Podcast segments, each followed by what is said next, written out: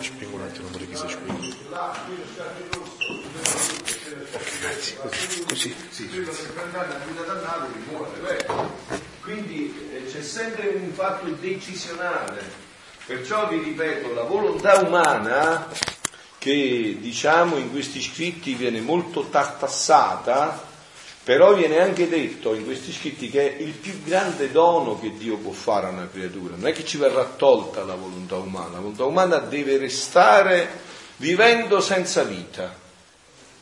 O meglio, se preferite, vivendo sempre in intima connessione con la divina volontà. La volontà umana da sola è nauseante, però in unione con quella divina è la cosa più bella che Ecco. Dio ha creata, no? Perché quell'atto incessante la purifica da ogni male, fa l'esempio del, del mare, no? Con il suo mormorio si mantiene sempre pulito, liquido, no? Se, però se non Si avesse blacca, il eh. mormorio Diventa una tu- eh, pozzanghera. diventa una pozzanghera, così è la volontà umana. Ecco. Quell'atto incessante, ma- incessante mantiene tutti i mali eh, sepolti, non li fa venire fuori. Oh, quindi siamo in questo clima importantissimo dove non ci sono scuse. Vi ho detto come San Francesco di Paola risolve il problema a Luisa e così lo risolve a tutti noi. Non mi fate domande, fatevi la domanda. San Francesco di Paola gli ha risposto.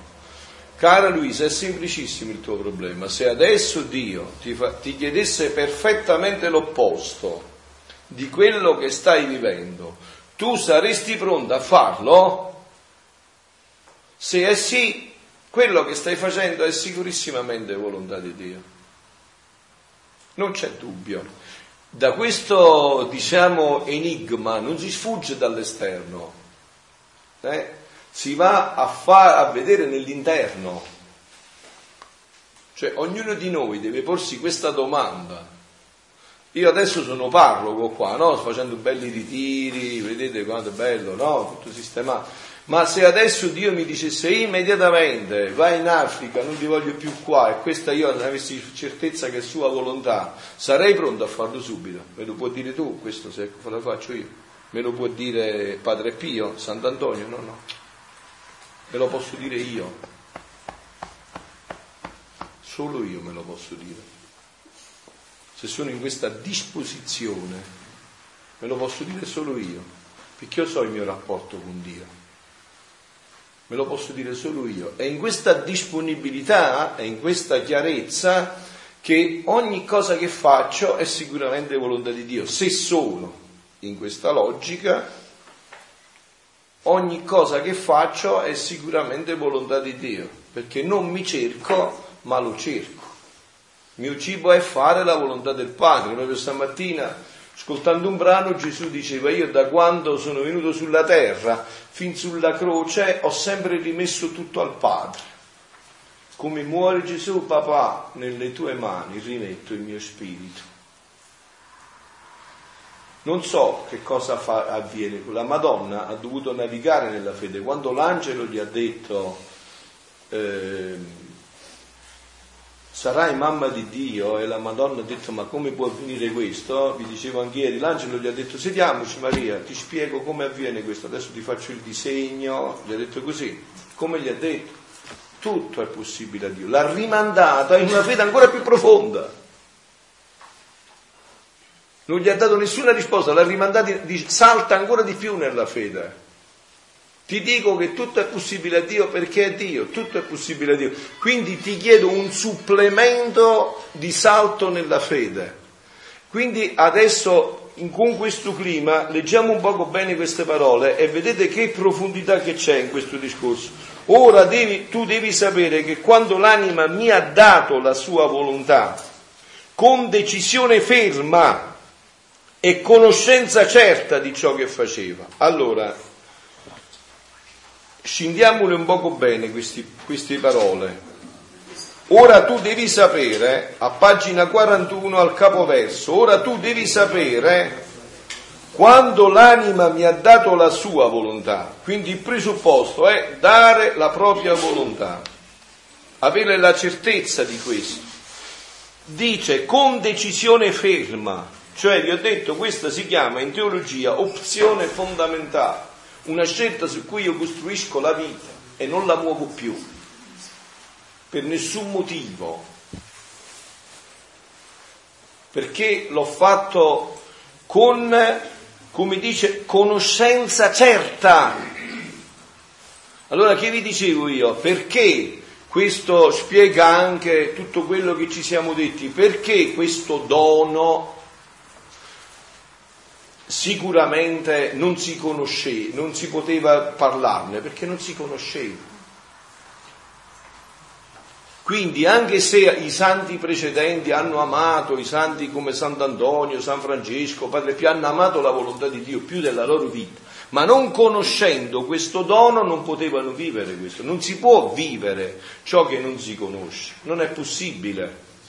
Sì. No, vero che Padre Pio conosceva gli scritti Sì, aveva, sì, lui non conosceva proprio gli scritti perché allora c'erano soltanto degli stralci che giravano, però lui eh, ha mandato una sua figlia spirituale che è ancora viva, di cui tutti qua la conoscono, tutti coloro che hanno, si sono avvicinati, si chiama Adriana Pallotta, che dice proprio questo, che loro non facevano niente senza del permesso del padre, che lei aveva chiesto al padre se poteva partecipare ai cenacoli sulla divina volontà e il padre gli aveva detto ripetimi ancora e lei gli aveva detto sì, sì, dice, me lo faceva ripetere proprio perché eh, voleva che io partecipassi in maniera piena. Poi voi sapete i primi cenacoli sulla divina volontà, quelli cenacoli su quello che stiamo facendo noi, sono stati fatti proprio a San Giovanni Rotondo da Federico Abresch, che era figlio spirituale e fotografo di Padre Pio. Quindi c'è la terra da dove è partita questo, però San Pio non aveva penetrato questi scritti, sicuramente. Insomma, questo è, non era la sua missione, questa è la missione di Luisa. Qua non si può tirare a giocare, questa è la missione di Luisa e basta, era sua questa missione, no? E anche qua, perché così? Perché tu puoi dire a Dio perché? Perché Dio ha stabilito così, che sia questa creatura ad aver riportato nel mondo questo dono della divina volontà. Ecco perché qua dice questo atto di dare la propria volontà in questi termini in cui ne stiamo parlando si può fare avendo questo presupposto, cioè uno, una decisione ferma, ma soprattutto una conoscenza certa. Ecco perché bisogna leggere questi scritti, rileggerli, approfondirli, fare tre ore di preghiera come vi ho fatto fare ieri sera, perché sennò alimentate solo la mente. Avete capito? No, no, bisogna alimentare anche il cuore e la vita. Non basta solo la mente, se no si crea una scissione. Quello che si medita bisogna poi portarlo nella preghiera e vederlo se lo viviamo se quando c'è una vera preghiera sempre avviene un esame con la vita. Ho detto, Santa Teresa d'Avila diceva, se fai mezz'ora di adorazione, di, pre, di meditazione al mattino e alla sera, dopo un mese, se è vera la meditazione, o lasci la meditazione o lasci tutto il peccato, non c'è via d'uscita. Che la vera meditazione, la vera preghiera ti mette a contatto con la vita. Tu vedi, no? Se vai a pregare hai fatto una cattivazione, hai trattato male una persona e mo vedi se scendi nella preghiera, sì sì, prova tu e vedi se ci scendi nella preghiera. Non ci scendi fino a che non ti riconcili, fino a che non chiedi perdono e non rivedi la tua situazione. Mi dicevi? Eh, a riguardo della preghiera, mm-hmm. ieri ha portato via del tempo. Eh, chi è impegnato nella propria vocazione di marito, padre eh certo. e, e lavora, ecco, come può affrontare questo? Certo, è certo, bisogna... È certo, come può fare? Può fare, senza, è certo, ecco, senza no, non c'è perché magari ognuno poi valuta la sua situazione personale, no? È chiaro, cioè ci sono eh, per esempio degli spazi che magari vengono occupati in maniera sbagliata, non so, per esempio vedere televisione, è sbagliato, no? Perdere magari tre ore a shopping è sbagliato, no? Cioè appunto quindi vedere ciò che si può limitare per darlo a questo senza mancare, prima di tutto vengono i doveri di Stato, no? prima di tutto c'è un dovere di Stato, papà è prima papà ed è prima marito, se c'è un papà che è prima papà è prima marito, è prima papà è prima marito. Questo è, lo stato che lui ha scelto e a cui deve rispondere a Dio. In questo inserisce tutta una serie di situazioni. E poi in questo però, anche in questo va fatto un discernimento nella volontà di Dio, perché io vi dico che chi prega seriamente, Dio gli apre le strade. No? Faccio un esempio che ho già fatto altre volte concretamente, uno dei miei tantissimi pellegrinaggi a Meggiugorie, io ero con un pullman e poi sulla strada tra, chi va a Meggiugorie conosce, tra Spalato e Meggiugorie allora non c'era l'autostrada, si passava per Magasca, noi ci fermavamo sempre alla piccola Lourdes dove io mi fermavo a celebrare la messa e a vivere l'adorazione eucaristica, no? E ci affiancò un paio di pullman italiani di cui uno li guidava e alcuni ragazzi, forse entusiasmati dal fatto che c'era la messa del loro pullman, si volevano fermare con me. Mi pare che era proprio il tempo natalizio, sì, era proprio il tempo natalizio. E il tizio che guidava il pullman eh, si arrabbiò con me, ma è un'ingoscienza fermarsi tutto questo tempo, poi dopo non ti faranno passare le frontiere, no?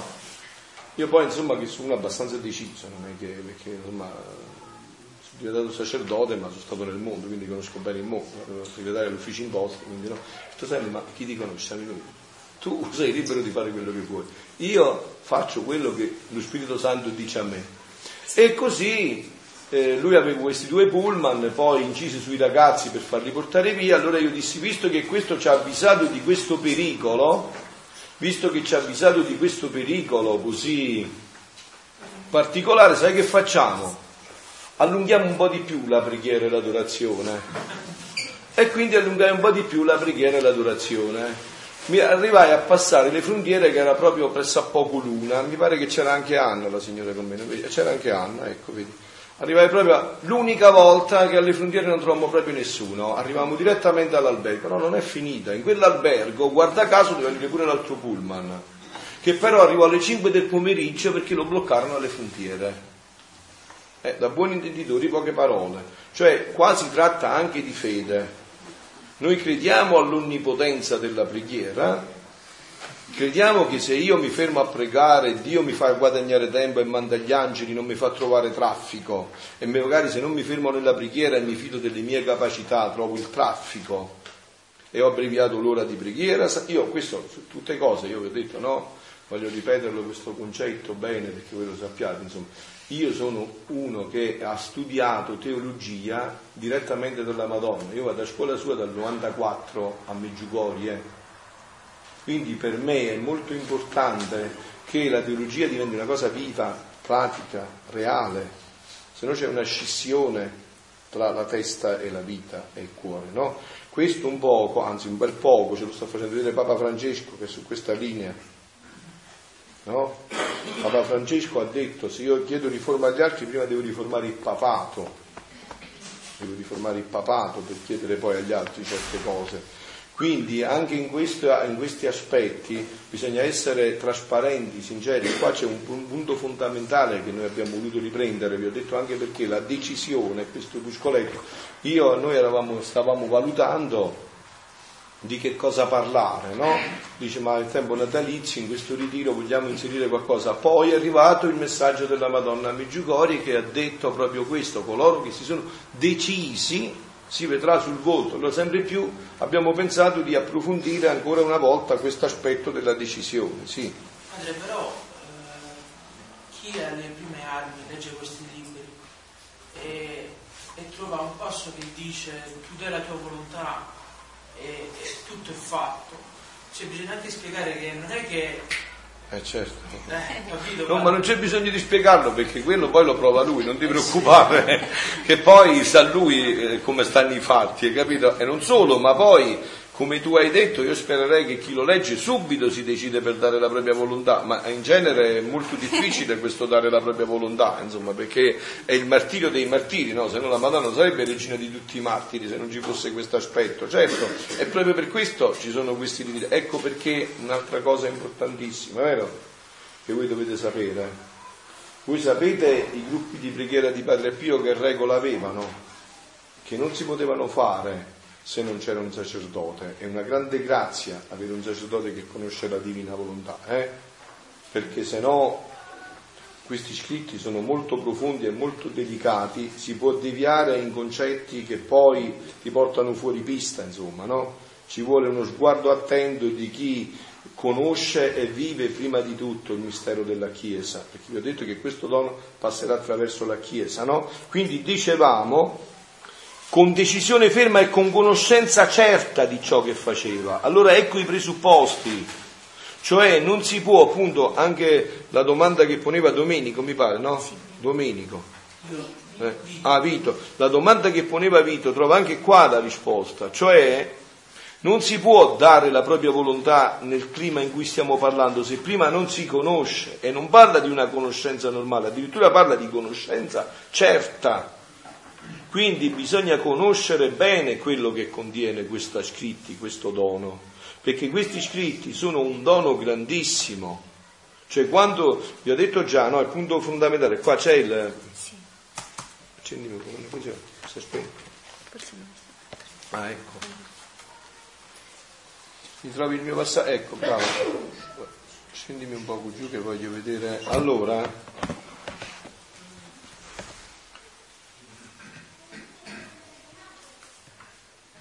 Sant'Annibale Maria di Francia si riteneva un bambino nella scienza della divina volontà e diceva mi sono reso conto che tutte le mie afflizioni sono amore operante di Gesù in me, i suoi consigli e suggerimenti mi riempiono di conforto, ma io Ancora sono un bambino in questa scienza della divina volontà.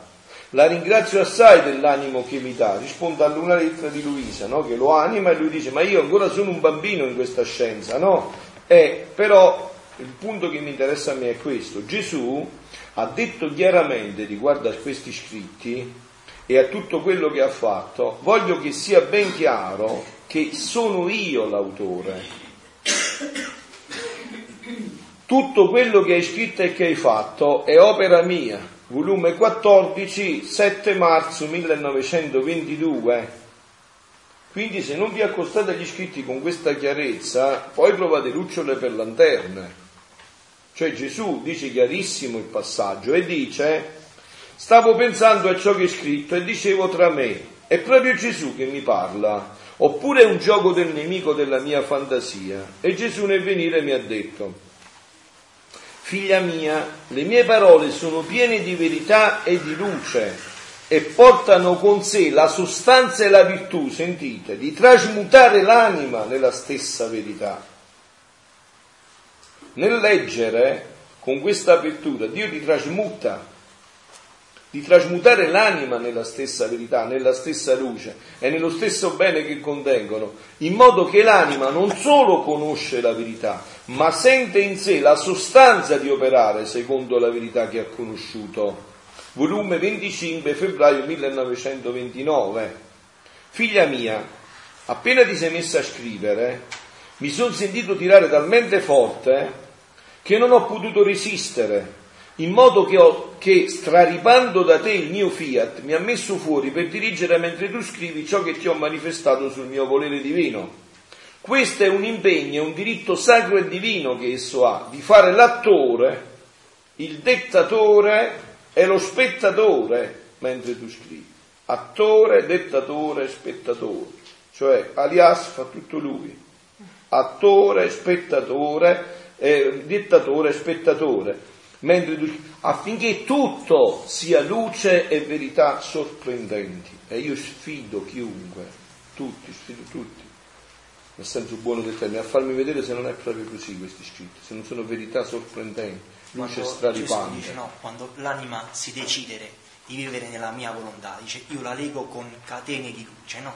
perché deve essere legata, legata, libera ma non sforzata, attratta proprio da, quest, da, queste luci, da queste verità che, che, che ci sono in questi scritti. No? Noi diciamo, quando ci consapriamo alla Madonna e portiamo questa catena qua, no? Eh, potrebbe significare proprio che noi siamo legati con catene di luce a, liberamente al proprio modo di pensare, di volere, di agire de, di, della Madonna. Appunto, e perciò è in modo da poter conoscere a chiari noti i caratteri divini della mia volontà.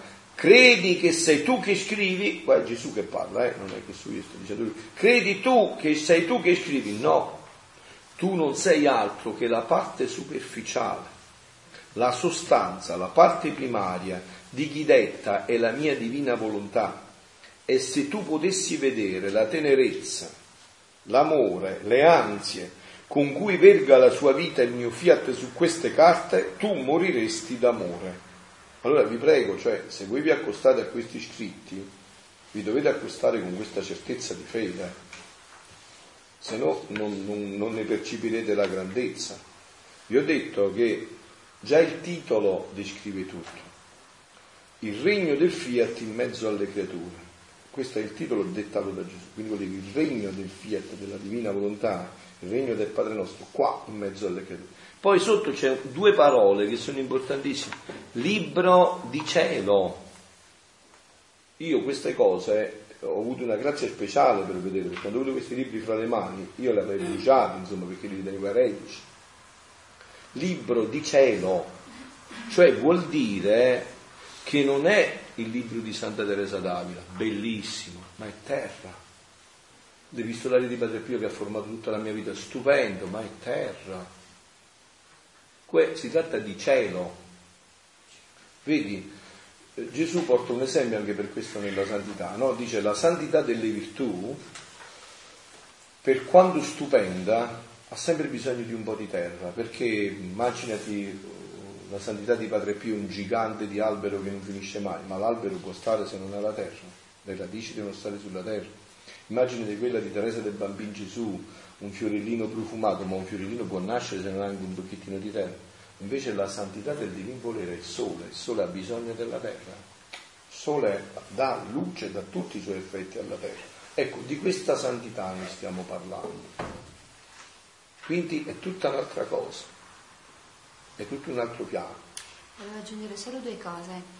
Eh, perché Gesù qua lo dice chiaramente, non capirà un H di quello che sta scritto solo chi non è disposto non è disposto soprattutto a morire alla propria volontà. Poi, per chi invece si avvicina a questi testi, no, ehm, deve, ha bisogno di fare gli atti, perché lui nel volume è importante entrare nella profondità di questi scritti, perché se no magari si fa una corsa alla lettura, però poi non si scende nella profondità e se non si scende nella profondità non entra alla, nella vita, diventa, diventa una conoscenza teorica ma la conoscenza che richiede questi scritti, soprattutto con una conoscenza pratica, e qua ce lo dice Gesù nel versetto subito dopo che dice, no? Dice con conoscenza certa di ciò che faceva, senza volerla più conoscere. Che significa? Che c'è una conoscenza teorica della mia volontà che non la voglio più conoscere? Non la voglio più esercitare. È questo che intende quando parla di conoscenza. Allora lui nel volume 14, Luisa non, non capiva alcune cose e dice Gesù ma com'è non riesco a comprendere come la mia intelligenza è così piccola che ancora non comprende eh, queste verità. E Gesù le dice guarda Luisa è semplice perché essendo un linguaggio di terra la vostra intelligenza finché non si sprofonda e si fonde completamente nella divina volontà è ottenebrata dai modi umani perché ogni atto di volontà umana è tenebra pure che è buono, ma è tenebra rispetto a un atto della divina volontà che è luce. Allora dice, è necessario che si facciano tanti atti nella divina volontà perché l'intelligenza si schiarisce. Man mano si legge, man mano si fanno gli atti, l'intelligenza diventa sempre più chiara, chiara, chiara, chiara, finché non ha una comprensione profonda di queste conoscenze. Allora diventa realmente vita perché se no si rimane in una lettura molto molto molto superficiale. Dici. Ma io non credo che a lungo andare ci sia uh, questo rischio. Questo è un rischio iniziale perché per quanta, per quanta verità e quanta luce contengono questi scritti ci si può stare in questo stato di non vivere e quindi solo di leggere, di conoscere così superficialmente, ma si può stare per un poco tempo, poi si lascia. Sì. Sì, il rischio è questo, è quello che volevo, volevo completare. Sì, è questo, è questo appunto. il, problema Bravo, il problema sta proprio qua. Non c'è questa possibilità, sì. per breve tempo sì. Ma... ma infatti noi ne abbiamo avuto esperienza di questo, no? Ma noi ne abbiamo avuto esperienza in questi anni in cui facciamo questi cenacoli, diversi, sì, capito? Tantissimi hanno lasciato proprio dopo aver iniziato, hanno lasciato perché c'è proprio questo è, è il passaggio e ma lei voleva, bravo, e lei avvisava proprio per questo perché non succeda anche a, a voi qualcosa del genere, insomma, no? a chi, perché questo richiede proprio questo passaggio che hai detto, dopo un certo tempo o fai il salto o lasci, non c'è via d'uscita, cioè o fai il salto e ti innamori e ti appassioni, che poi per esempio io no, eh, ve lo dico su di me come esperienza personale, io ho letto, cercavo di leggere insomma prima i classici dei grandi santi, no? adesso tu se mi dai un libro del genere non riesco a leggerlo più di due minuti, cioè per me è tutto questo, insomma, no? sono tutto eh, preso da questa situazione, insomma, vi ho detto io brani li posso ascoltare anche 20 volte, per me è sempre la, una novità, insomma. Eh? Anche perché chi legge questi scritti sa che tutto il resto è compreso. È in Bravo. E che tu- ti permette di comprenderlo meglio ancora di tutto e farvi vedere come quello va a completare questo. Non perché uno se ne infischi. No, assolutamente, anzi, bravissimo. Non solo, ma, non solo non si rinfischia, ma addirittura ti fa vedere il passaggio di come questo va a completare quello e come tu cre- vedi che sei debitore a tutto questo perché sei arrivato a questo. Tanto Proprio che sei questo. debitore che gli rifai gli atti, glieli sostituisci e Un gli giorno, proprio qua, no? Un giorno, proprio mentre sta facendo la festa di San Luigi, Luisa, San Luigi Gonzaga, il 21 giugno Luisa sta facendo gli atti di Luigi, eh, di San Luigi e, e Gesù gli dice ma come so, come ti potresti vedere come è contento San Luigi di quello che tu stai facendo? Dice, C'è una felicità senza fine in quello che tu stai facendo, dicevi? Padre, io non ho capito una cosa, che c'è un chiarimento. Sì. Eh, dei tre Fiat Se è sarebbe, possibile figlio. Padre, dei tre Fiat sarebbe un Fiat solo, giusto? Un Fiat che comprende tre Fiat.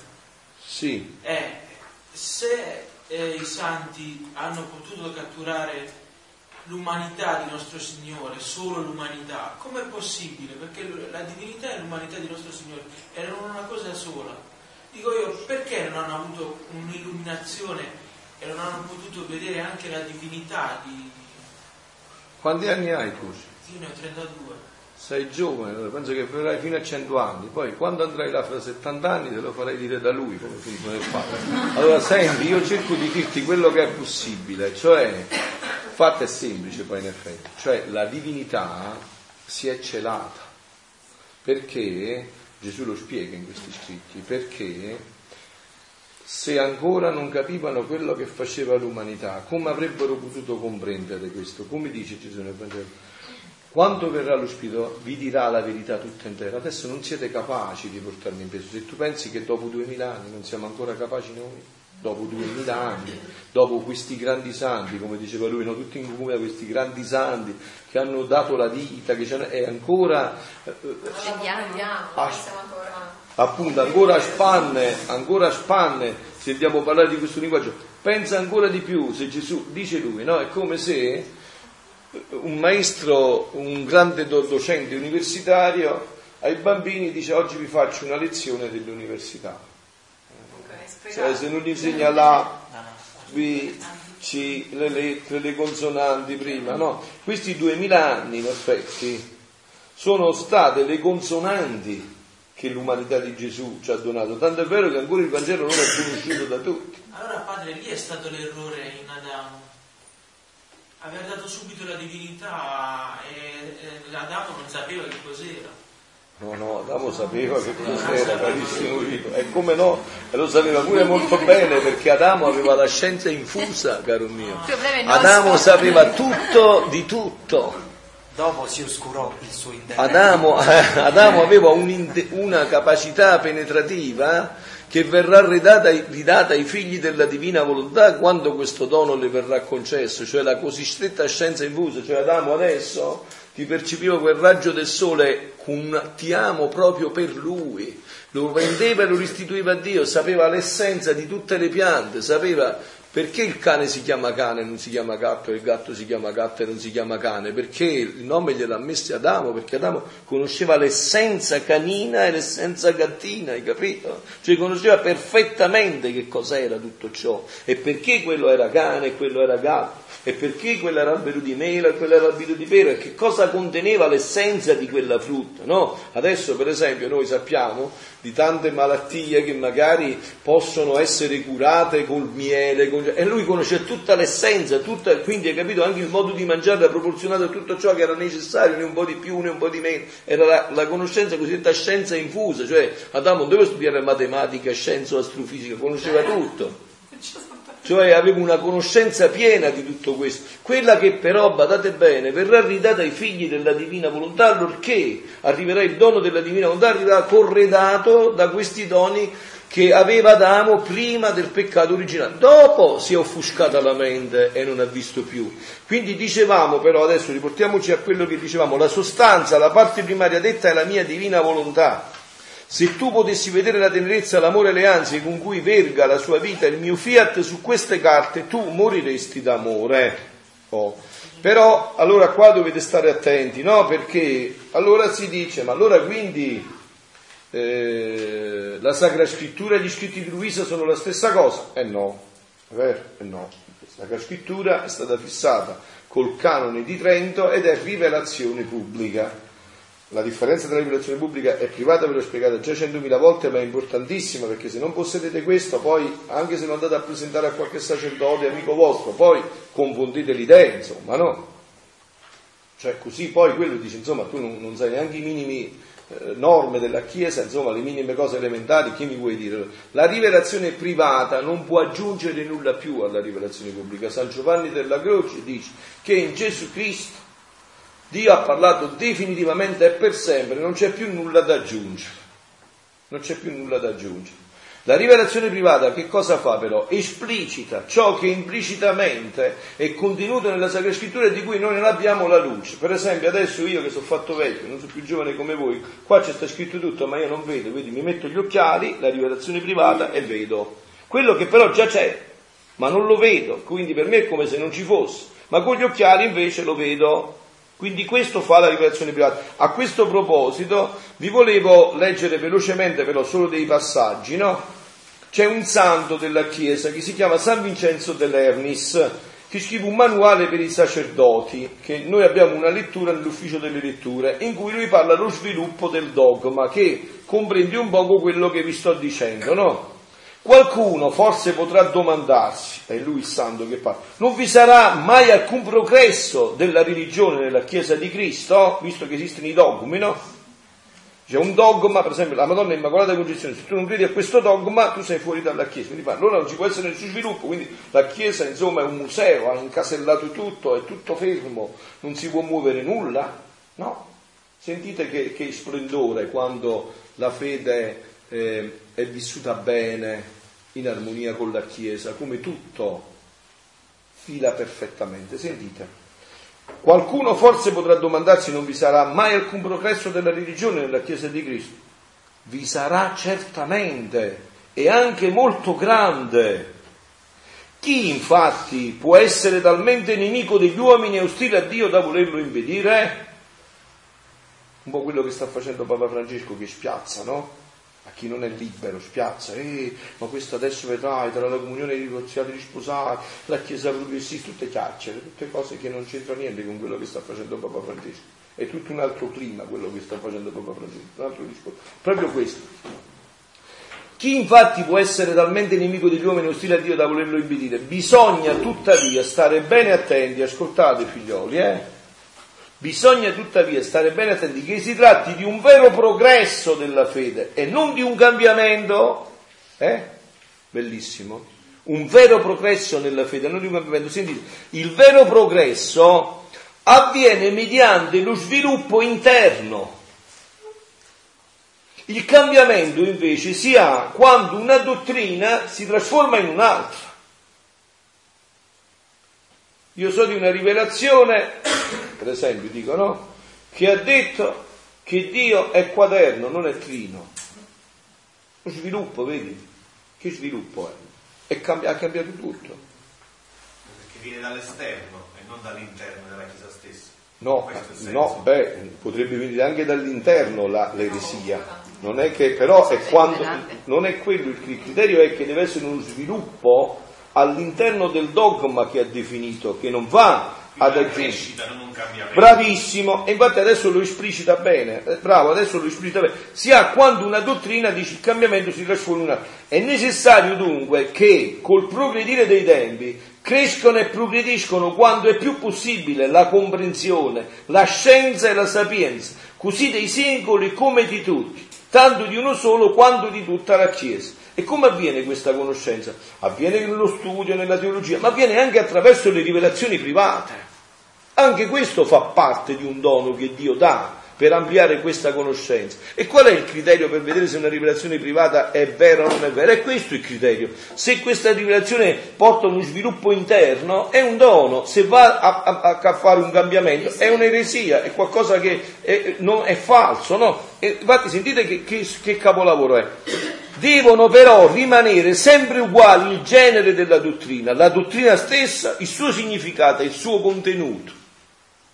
E io vi sfido a leggere tutti e 36 volumi, tutto quello che ha scritto Luisa, e vedrete se non è in tutto questo. È in tutto questo perfettamente. La religione delle anime, sentite, segue la stessa regola nella vita dei corpi. Vedete San Vincenzo dell'Ermis fa lo stesso linguaggio di Gesù nei Vangeli e negli scritti, sentite. Questi infatti, pur crescendo i corpi e sviluppandosi con l'andare degli anni, rimangono i medesimi di prima. Vi è certamente molta differenza fra il fiore della giovinezza, come l'oro, e, e la declitezza della vecchiaia come me. No, vi è, certa, vi è certamente molta differenza fra il fiore della giovinezza e la messa della vecchiaia. Ma sono gli stessi adolescenti di una volta quelli che diventano vecchi. Capito? Cioè sono gli stessi adolescenti di una volta quelli che diventano vecchi. Valentina, capito? Diventare vecchie come me, quindi pensa a mettere Dio al primo posto perché pure a te diventeranno bianchi i capelli, non ti preoccupare, pure a te si faranno le rughe, capito? Quindi, infatti, pur crescendo e sviluppandosi con l'andare degli anni, rimangono i medesimi di prima. Vi è certamente molta differenza tra il fiore della giovinezza e la messa della vecchiaia, ma sono gli stessi adolescenti di una volta quelli che diventano vecchi. Si cambia quindi l'età e la condizione, ma resta sempre il solo medesimo individuo. Unica e identica resta la natura, unica e identica la persona. Le membra del lattante sono piccole, più grandi invece quelle del giovane, però sono le stesse. Questo braccio che ho io l'avevo anche appena nato, si è allungato, si è ingrassato, ma è lo stesso braccio. Sentite che, che profondità. Le membra dell'uomo adulto non hanno più le protezioni del bambino, tuttavia quelle che esistono in età matura esistevano già, come tutti sanno, nell'embrione. Sicché quando a parti del corpo niente di nuovo si riscontra negli adulti che non sia stato già presente nei fanciulli, sia pure allo stato embrionale. Il seme contiene tutto l'albero, c'è già dentro tutto. Non vi è alcun dubbio in proposito, questa è la vera autentica legge del progresso organico dispiega e sviluppa in forme sempre più ampie quello che la sapienza del creatore aveva formato in antecedenza nel corpicciuolo del piccolo. Sentite, se con l'andare del tempo la specie umana si cambiasse talmente da avere una struttura diversa, oppure si arricchisse di qualche membro, oltre a quelli ordinari di prima, oppure ne perdesse qualcuno, ne verrebbe di conseguenza che tutto l'organismo ne risulterebbe profondamente alterato o meno male in ogni caso non sarebbe più lo stesso. Se adesso uniscono a nascere i bambini con tre braccia, sono gli stessi dei bambini con due braccia, no, non c'è più lo stesso. Se nascono con tre gambe, non sono più gli stessi. C'è stato un... Se nasce in una gamba sola, non sono più gli stessi.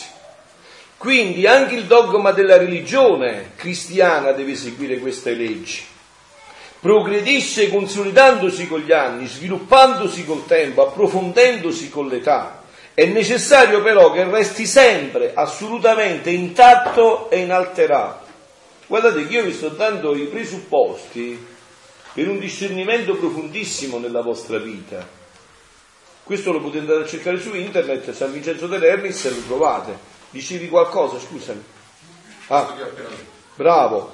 San Vincenzo dell'Ernis i nostri antenati, poi ti do tutti i requisiti, tutti gli estremi, li puoi cercare anche nel mio sito. I nostri antenati hanno seminato già dai primi tempi nel campo della Chiesa il seme della fede.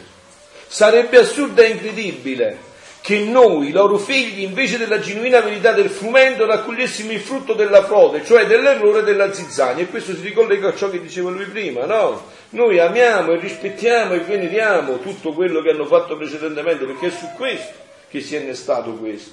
Che dirà Gesù, io sono venuto a dare compimento, non a dividere, a rompere, a tagliare. Sono venuto a dare compimento, sono venuto ad abolire la legge, ma a darne compimento.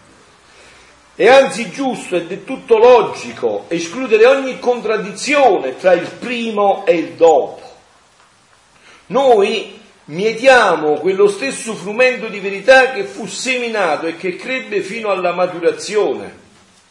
Poiché dunque c'è qualcosa della prima primitiva seminagione che può ancora svilupparsi con l'andare del tempo, anche oggi può essere oggetto di felice e fruttuosa coltivazione. Ecco questa rivelazione sulla divina volontà. Trattandosi di una rivelazione privata, anche in questo dobbiamo farci guidare autorevolmente dalla mamma Chiesa. Sentite, il catechismo della Chiesa Cattolica, che tutti dovete avere, leggere e approfondire, se no non siete buoni cristiani, il catechismo della Chiesa Cattolica è la base della perché vedete tanti inganni, io l'ho visto anche come direttore di anime, come guida, no? Tanti inganni viene anche da una fede superstizione, non da una fede vera, profonda, avete capito? Io eh, ho un desiderio, formare i cristiani adulti, no qua, qua, qua, no burattini che muovi.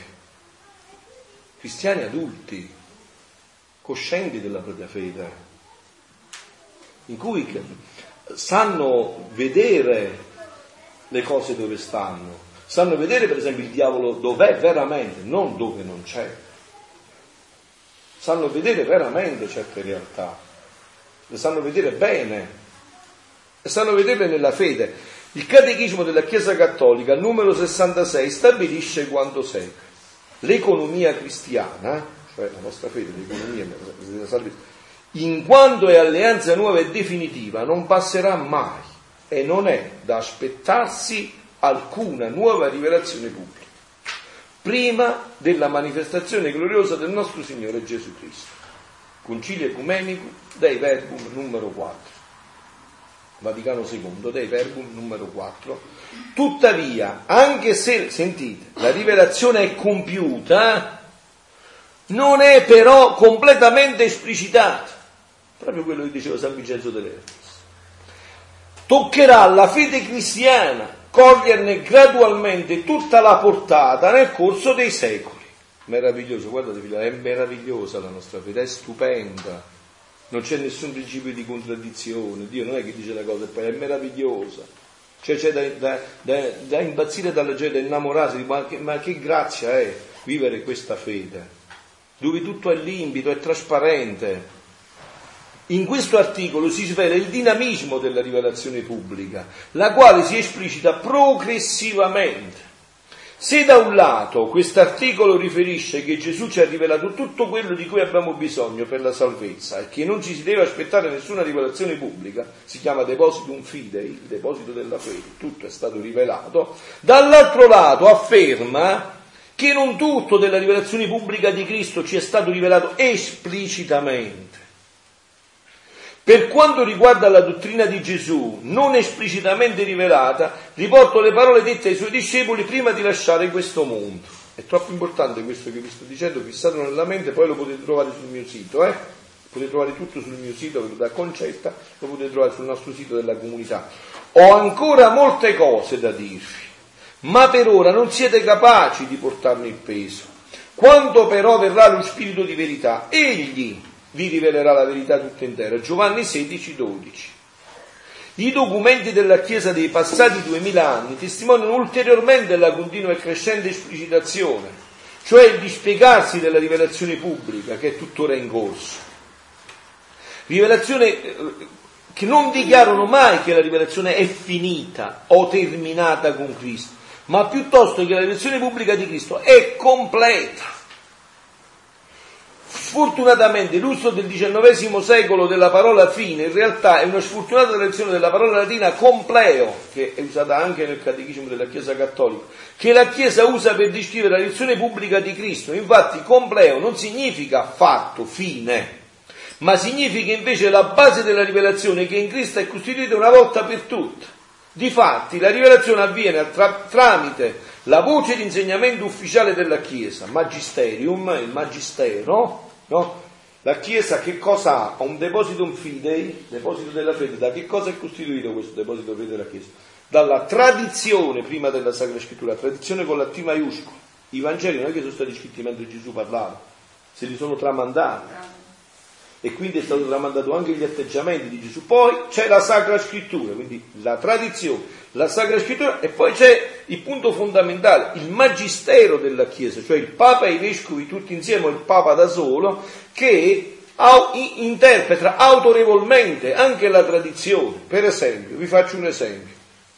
Noi diciamo che Maria è mamma mia, vero? Tu la senti come mamma, la Madonna. E eh, dove sta scritto nella Sacra Scrittura? Dove sta scritto? Sacra Scrittura sta scritto che è mamma di Giovanni, Gesù l'ha data a Giovanni, mica l'ha data a te, a Pasquale, a Saverio, a Frappini. Ma la Chiesa cosa dice invece il Magistero della Chiesa? Che in Giovanni c'erano tutti gli uomini, capito?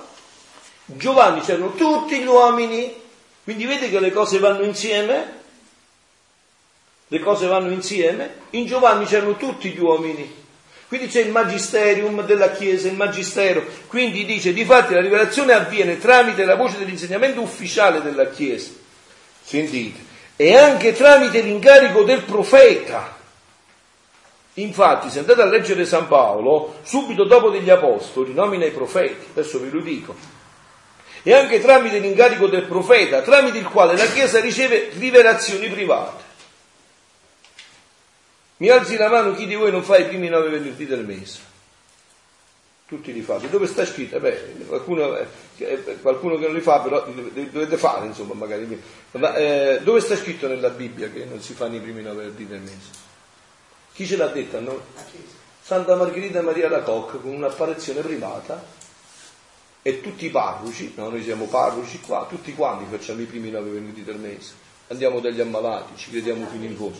Se non avessimo avuto quel profeta, quella profetessa, cioè Santa Margherita Maria Lacoc, non avremmo avuto i primi nove venerdì. Voi sapete adesso che c'è una festa ufficiale nella Chiesa, eh, stabilita ufficialmente nel 2000 da Giovanni Paolo II, che è obbligatoria per tutte le chiese, tutte le parrocchie dopo il, la Pasqua, la festa della Divina Misericordia eh, sta scritto nella Bibbia che c'è stata la festa della Divina Misericordia. Abbiamo avuto la profetessa Faustina che ha fatto passare nella Chiesa quello che però già era contenuto, non è che Faustina ha inventato la festa della Divina già c'era nella Sacra Scrittura, ma non era esplicitato.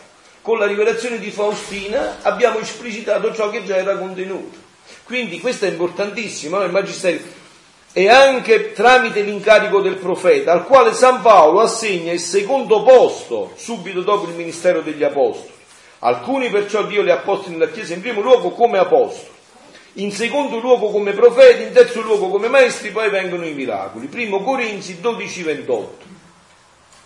Questa è una delle molte ragioni, ragioni per cui le rivelazioni private della Chiesa, non essenziali per la nostra salvezza, tuttavia valide per la nostra santificazione, che bello, non essenziali per la nostra salvezza, tuttavia valide per la nostra santificazione, sono importanti. Oggi essi costituiscono la continua e crescente esplicitazione della rivelazione pubblica di Cristo.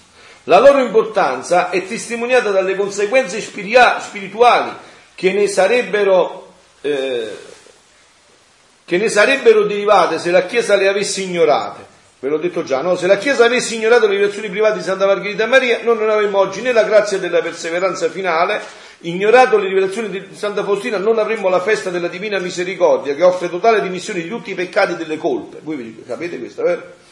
Ecco, e anche qua, no? Ho detto che io utilizzo questi momenti anche per una profonda e seria direzione spirituale, no? Voi sapete che significa colpa e pena, che cosa succede in questo, in questo ambito? Quando uno commette un peccato, no? parliamo di un peccato per esempio mortale, incorre nella colpa e nella pena. Quando tu ti vieni a confessare, ammesso che ti confessi bene, e poni i presupposti di una vera confessione, un serio esame di coscienza, l'accusa integrale dei peccati e il proposito di non farli più, ammesso che vieni con queste condizioni, io ti assolvo e ti dico, dici 10 Ave Maria alla Madonna, dici 3 Ave Maria alla Madonna, bene, tu te ne vai e hai assolto la colpa, ma rimane la pena. Capito? Quella la devi ancora scontare. Vi faccio un esempio. Un bambino gioca a pallone qua fuori, tira il pallone e rompe un vaso di cristallo, non so, murano che costa 100.000 euro alla signora e quello cade a terra e si rompe.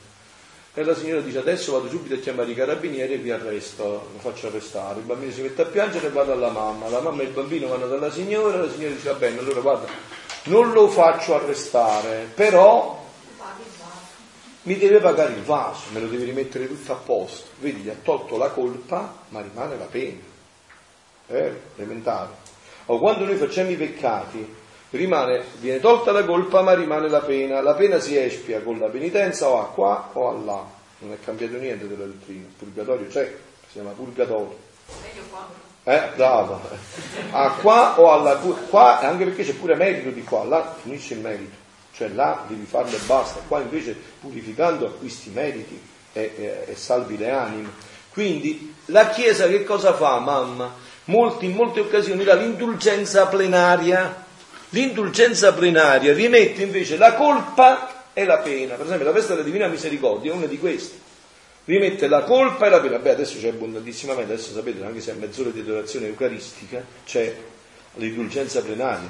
Oh, però per avere indulgenza plenaria le condizioni quali sono? La sapete già, la comunione, la confessione entro gli otto giorni, prima o dopo, però c'è una condizione da cui scaturisce tutto, se no non si ha. Infatti nel 1500 l'indulgenza plenaria l'ebbe solo a San Filippo Neri, è una vecchia in Sicilia ed era in tutta Italia. E San Francesco, la festa del perdono. Ah, Anche quello sì, anche quella è una delle indulgenze plenarie. Però per avere indulgenza plenaria ci vuole una condizione.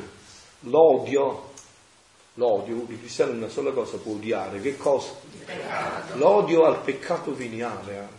Se non c'è, vedete, sempre la volontà. Cioè, ma chi me lo dice a me se ho acquistato la volontà, la- l'indulgenza plenaria? Tu stesso. Ce l'hai quest'odio? Dici, piuttosto mi faccio segare col motosega che dire una bugia bianca? Eh, allora stai a posto. Chi te lo deve dire? Chi te lo deve dire? La tua coscienza te l'ha detto. O non te l'ha detto, sì.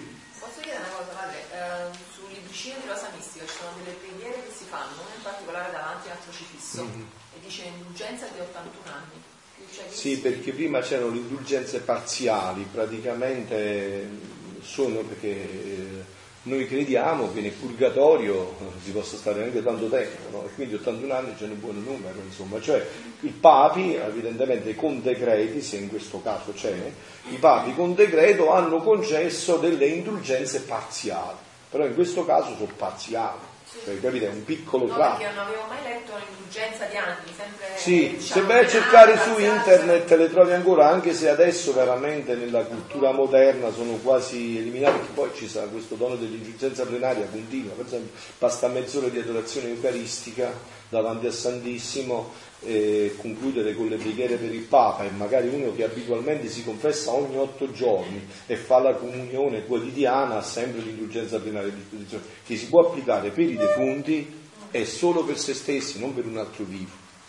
Cioè non è che posso applicare la mia indulgenza per eh, Don Beppino, cioè per i morti e per se stessi. Però per i figli della Quindi Trinità. verrebbe a mancare l'odio al peccato della terza persona a quella degli altri, quindi non sarebbe Eh, valido. appunto, anche per questo, bravo, eh, anche per questo tu non puoi stabilire se l'altro c'è questo presupposto. Però tutto questo di qua è valido ancora per chi diciamo Ecco. eh, rientra un po' nell'ambito della redenzione. in effetti per eh, le persone perdute che sono lontane da Dio mh, per tutto il mondo, questa preghiera, per questo E questo adesso te lo dice lei col dono della divina Però volontà, sa- questo è... sapete che ci sono le ore della passione, le ore della passione Gesù ah, per chi li fa uniti a lui nella sua volontà, per ogni parola dà un'anima e un bacio. Cioè, io penso che mh, per noi adesso dovrebbe essere abbastanza tutto Appunto. molto più semplice e, mh, Cioè, e se- tutto concentrato su questo. Noi abbiamo le ore della passione. Questo è per dirvi l'ora della passione, gli atti. Io vi ho detto che un atto è eterno, domenico, Eterno, infinito. immenso, infinito. Quindi pensate voi raggiungi tutto e tutti, no? Concludiamo quest'ultimo periodo che poi ci inseriamo dentro però, eh? Allora, eh, fe- se avessi ignorato le lezioni private della serva di Dio Luisa Picarretta non avremmo il più gran dono di Dio, della, lo stesso unione con la divina volontà che possiedono i santi in paradiso. Tutto sommato, la rivelazione pubblica si riferisce al periodo della Chiesa in cui Cristo proclamava la buona notizia della salvezza di cui gli apostoli hanno testimoniato per iscritto, che è stabilito per sempre, di cui le scritture rendono testimonianza normativa. Invece le rivelazioni private esplicitano la rivelazione pubblica con un nuovo messaggio di Cristo alle Chiese oggi, radicato nella tradizione apostolica, quella tradizione di cui parlavo.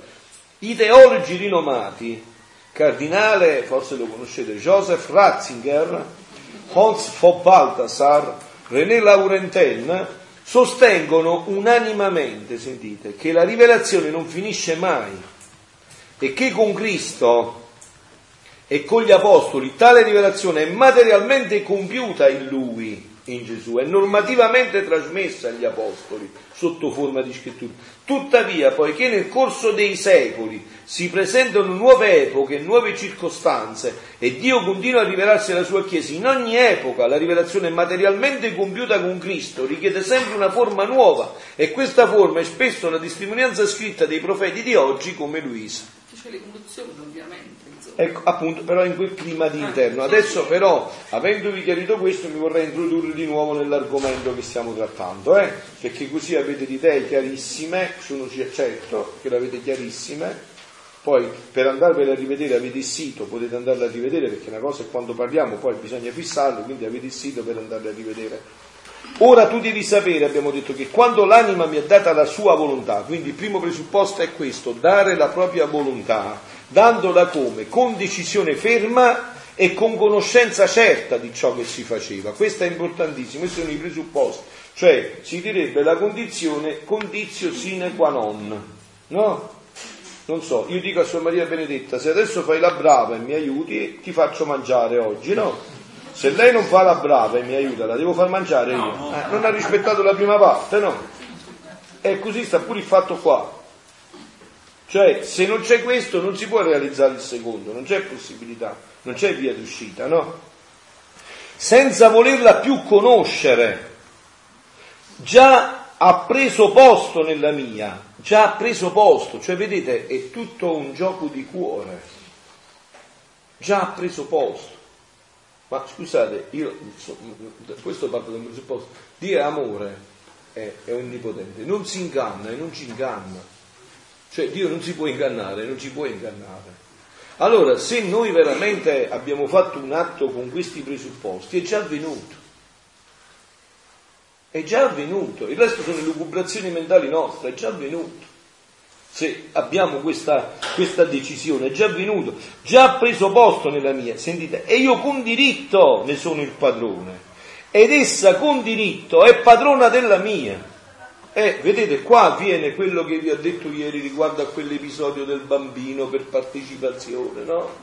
Cioè, una volta che io ho fatto questo, i figli della divina volontà non chiedono più, sono figli, l'eredità del papà è loro, hanno tutto a disposizione, non vivono più da schiavi, vivono da figli, sono passati dal regime della schiavitù al regime della figliolanza,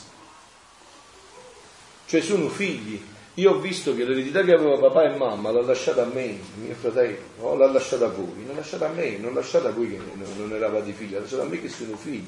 Cioè quindi è proprio così, abbiamo a disposizione la volontà di Dio. Cioè abbiamo rico- eh, ricompa- si, si ricomparta Sì, l'antico rapporto che c'è Appunto. tra uomo e Dio. L'originario rapporto, proprio questo, rapporto, questo, questo è appunto, è ritornare a quell'origine del rapporto con cui siamo stati creati, proprio così, abbiamo, è. abbiamo connesso di nuovo l'umana volontà alla divina volontà, così come Dio l'aveva creata, questa, vedete, sì, Padre, però non ho capito una cosa, io ho letto eh, in una frase che la volontà umana viene legata al trono di Dio. la Madonna la Eh, Pia, eh, esatto. E poi la riempie di ornamenti, di pietre, eccetera. Mm. Però perché? Che significato ha? questo significato di una rinuncia fatta con cui, guarda, il problema, il presupposto fondamentale sta in alcuni passaggi però, no? Cioè, allora, innanzitutto, io credo che Dio ha un progetto preciso per me. Cioè io mi devo fare santo non come si è fatto Santo Padre Pio e Santo Antonio, mi devo fare santo Rappi, un progetto per me, personale. Credo che lui è amore e questo progetto è un progetto di amore sempre anche quando, tra virgolette, nella mia vita succedono le disgrazie, quelle che io chiamo disgrazie, no? oggi è successa una disgrazia, sono stati ammazzati forse 80 bambini a Bethlehem 2000 anni fa, e però è stata la più grande grazia, loro si sono andati a godere per sempre il paradiso, quindi bisogna vedere da dove vediamo la disgrazia, no? che cosa è per noi la disgrazia e che cosa è per noi la grazia, no? Una volta si racconta a Meggiugorie che uno dei primi tempi furono guarite due donne che stavano, una donna, stavano in carrozzina tutte e due, una si alzò e l'altra restò sulla carrozzina, tanto che la veggente restò malissimo, dice ma mo chi glielo dice? Che, che cosa hai combinato qua madonna mia? Che, che, chi ci esce da questa estasi di vedere questo Dice perché a una lei, lei, gli hai fatto il miracolo, l'altra dice chi gli ha fatto il miracolo? C'è quella che salta, dice no, vedi che miracolo ha avuto quella che è rimasta in carrozzina, perché quella mi ha detto la tua volontà, se tu pensi che questo sia la gloria di Dio, la salvezza dei fratelli, il paradiso per me, lasciami in carrozzina tutta la vita, poi mi fai correre in paradiso. Quello invece ha detto voglio guarire, adesso quelle gambe eh, ci sono servite per andare a peccare, era meglio che restava 200 anni sulla carrozzina, invece di allungare il suo purgatorio eventualmente per comprarsi il biglietto per l'inferno. E allora perciò, figlioli, quando parliamo di questo, però, come vedete, no? il tempo vola, eh, qua parliamo di fede L'ho detto già, la ragione, no, la fede non offende la ragione. La ragione e fede viaggiano insieme, sono due ali. Un uccello non può volare con un'ala. Perciò il Papa Giovanni Paolo II scrisse quella enciclica che rimane icona, Fides et Ratio, la fede e la ragione. Però vi ho detto che Blaise Pascal diceva che l'atto più ragionevole e nobile della ragione è riconoscere che ci sono un'infinità di cose che la superano e dove si entra con l'altra ala che è la fede, che non offende la ragione, ma sublima la ragione. Mi dicevi? Sì, sì, dici, dici. Mi viene in mente anche un passo di San Luigi un po'. Entrare nella divina volontà è come entrare nel palazzo del re. Ah, appunto. Stare lì, anche per i consacrati alla Madonna. Invece, ecco, prima si stava all'esterno, nei paraggi, appunto, entrarci dentro in questa vita. Quindi dicevamo, io con diritto ne sono il padrone ed essa con diritto è padrone della mia. Onde credi tu che io sono facile a cedere questi diritti? Affatto. Userò tutte le arti, metterò in campo la mia stessa potenza perché non mi venisse tolto ciò che tanto mi interessa. Cioè, una volta che noi abbiamo preso questa decisione, e la confermiamo con la vita ogni giorno, facendo altri giri, noi ci circondiamo sempre più di catene di luce, da cui è sempre più difficile uscire, no? Quello che diceva lui prima. Cioè, tu vai via all'inizio, ma se tu inizi ad entrarci dentro, eh, devi essere proprio un pazzo per uscirne. Ecco l'altro punto che dicevo, no? Chi comprende questi scritti, quando abbiamo detto nel primo passaggio, credere che Dio mi ama, poi c'è l'altro punto, ed è questo. Chi penetra questi scritti dice, Signore, ma quando la finisco con la mia volontà? Ma quando, Signore, quando? E ti supplico e ti scongiuro con forti grida e lacrime. Signore, vieni a vivere dentro di me, che tutto è falsità, tutto è inganno, non solo fuori, dentro di me e fuori di me, senza la tua volontà. Allora chi è che penetra questi scritti? Si innamora la follia della divina volontà non brama altro, brucia, arde dal desiderio di vivere per far conoscere questo ai fratelli. E qua mi fermo un attimo però per un altro punto importante, che perché noi, insomma, andiamo molto in alto, ma poi dobbiamo scendere molto in basso. Io sto facendo questi ritiri e questi incontri perché voi diventate apostoli della divina volontà, se no io non li faccio più questi incontri, avete capito? A me non mi interessa fare questi incontri, perché io sto bene a pregare perché impegnate la vita per questo? Perché chi conosce questo, no? molte volte alcuni che sono venuti anche ai primi incontri, poi hanno lasciato, no? mi dicono, padre, ma io che vengo posso poi far parte del rinnovamento, dei neocatecumenali, eh, di altre cose? Guarda, tu puoi far parte di tutto perché non hai capito niente ancora. Quando capirai ne parleremo. Cioè, se non hai capito, figlio mio, quando capirai poi ne parleremo. Cioè, capito? Non hai capito, quindi aspetti i tempi di Dio su di te. Cioè qua si tratta di coinvolgere la vita. Se noi crediamo veramente che le cose stanno così come stanno, qua si tratta di coinvolgere la vita perché questa sarà tutta la nostra eternità. Il rinnovamento, i neocatecumenali, gli AC, ABC, DC, tutti i gruppi che volete voi devono rientrare qua. Questo è il progetto originario di Dio. Questa non è la, una spiritualità di un gruppo. Questo è il dono dato a tutta l'umanità e a tutta la Chiesa, attraverso la Chiesa a tutta l'umanità. Tutti sono chiamati a rientrare in questo. Perché questo è come l'uomo è stato creato e come l'uomo deve ritornare. Quindi non è che c'è un'altra via di uscita, sì. Ma se lei ha detto che abbiamo comunque bisogno di una guida che la guida sarebbe eh, necessario individuarla proprio nei sacerdoti, come facciamo noi a essere apostoli senza la guida? E tu ce l'hai la guida adesso, stai qua con me. No, una volta ritornato ognuno... Eh, ma poi, eh beh, me- eh beh, mica dobbiamo stare insieme che ti do il cucchiaino ogni volta, cioè io ti do le basi fondamentali, poi quando hai difficoltà ti confronti, ma tu devi diventare cristiano a matura adulta, capace di, dice San Pietro, sappiate rendere conto della vostra fede. Tu adesso qua hai gli strumenti per approfondire, no? Anziché andare qualche volta in più dalla parrucchiera, ti fermi qualche volta in più a leggere gli scritti e ti approfondisci tutto questo e vivi tutto questo e quindi questo ti aiuta a penetrare sempre più questo, a viverlo, ma poi guarda, io credo una cosa, no? Dice Papa Francesco, un- una- riporta sempre un'espressione che è nelle fonti francescane, no? Dice predicate il Vangelo, se proprio è necessario anche con la parola, ma proprio se è necessario, come ha detto la Madonna qua, no? Si vedrà dalla faccia. Cioè noi entriamo nella vita con questo, che poi la nostra vita farà venire fuori quello che viviamo, no? Farà venire fuori quello che viviamo, è la nostra vita che lo farà venire fuori. Noi immedi- penetriamo sempre più questo dono, per esempio oggi viviamo con una, con una gratitudine infinita che noi stiamo qua e tanti figli di Dio molto più bravi e buoni di noi magari non stanno condividendo questo momento di paradiso e questo, questo stare insieme in, questa- in questo tenore di vita. Quindi condividiamo e cerchiamo però di fare che cosa? Di incamerare tutto questo per diventare dono per i fratelli. per trasmetterlo agli altri. Appunto. Appunto, per trasmetterlo agli altri, per, per dirgli guarda, io sono un venditore di droga, vieni a comprare la droga da me, droga che non ti fa male, droga che ti risolve tutti i problemi della vita, una felicità vera, vieni da me. Vedete, se noi lo viviamo con questo entusiasmo, se dentro di noi ci penetra, io vi dico che questo si diffonde a macchia d'olio. Questo è il, è il punto fondamentale, si diffonde a macchia d'olio, se noi carichiamo la nostra vita, vedete le parole, io ho sempre questa certezza, le parole hanno un, dire, una- un senso semantico, una la parola passa se prima la vivi, capito?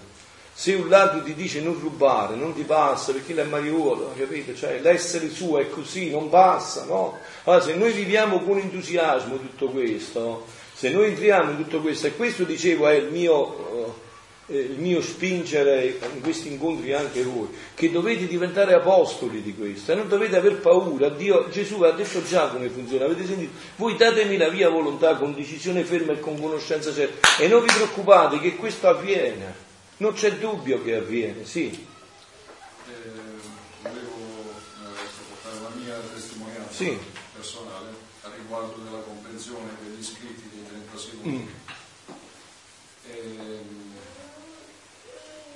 Per far sì che eh, io abbia approfondito e capito meglio eh, qualcosina ecco, su- Sì. sugli scritti 30 secondi, è stato per me necessario e fondamentale eh, meditare l'orologio della passione Mm. ed è stato quasi come eh, mettere mh, del carburante in un'auto. Grazie a quel carburante la mia auto ha potuto comprendere, percorrere quei chilometri, quindi co- comprendere gli scritti sulla divina volontà. Eh, secondo- per me è stata proprio la È base. importantissima questa testimonianza È perché voi avete creato eh, nella mia mente gli scaffali, le strutture dove poter deporre quelle verità. Questo è successo Eh. dentro di me. Infatti Gesù dice che la porta per entrare nella divina volontà sono proprio le ore della passione. E c'è la sua porta, umanità. Se tu non apri la porta non entri. e non riesci manco a metterci scaffali non- E quindi voi sapete noi quanti orologi della passione abbiamo adesso? Sei?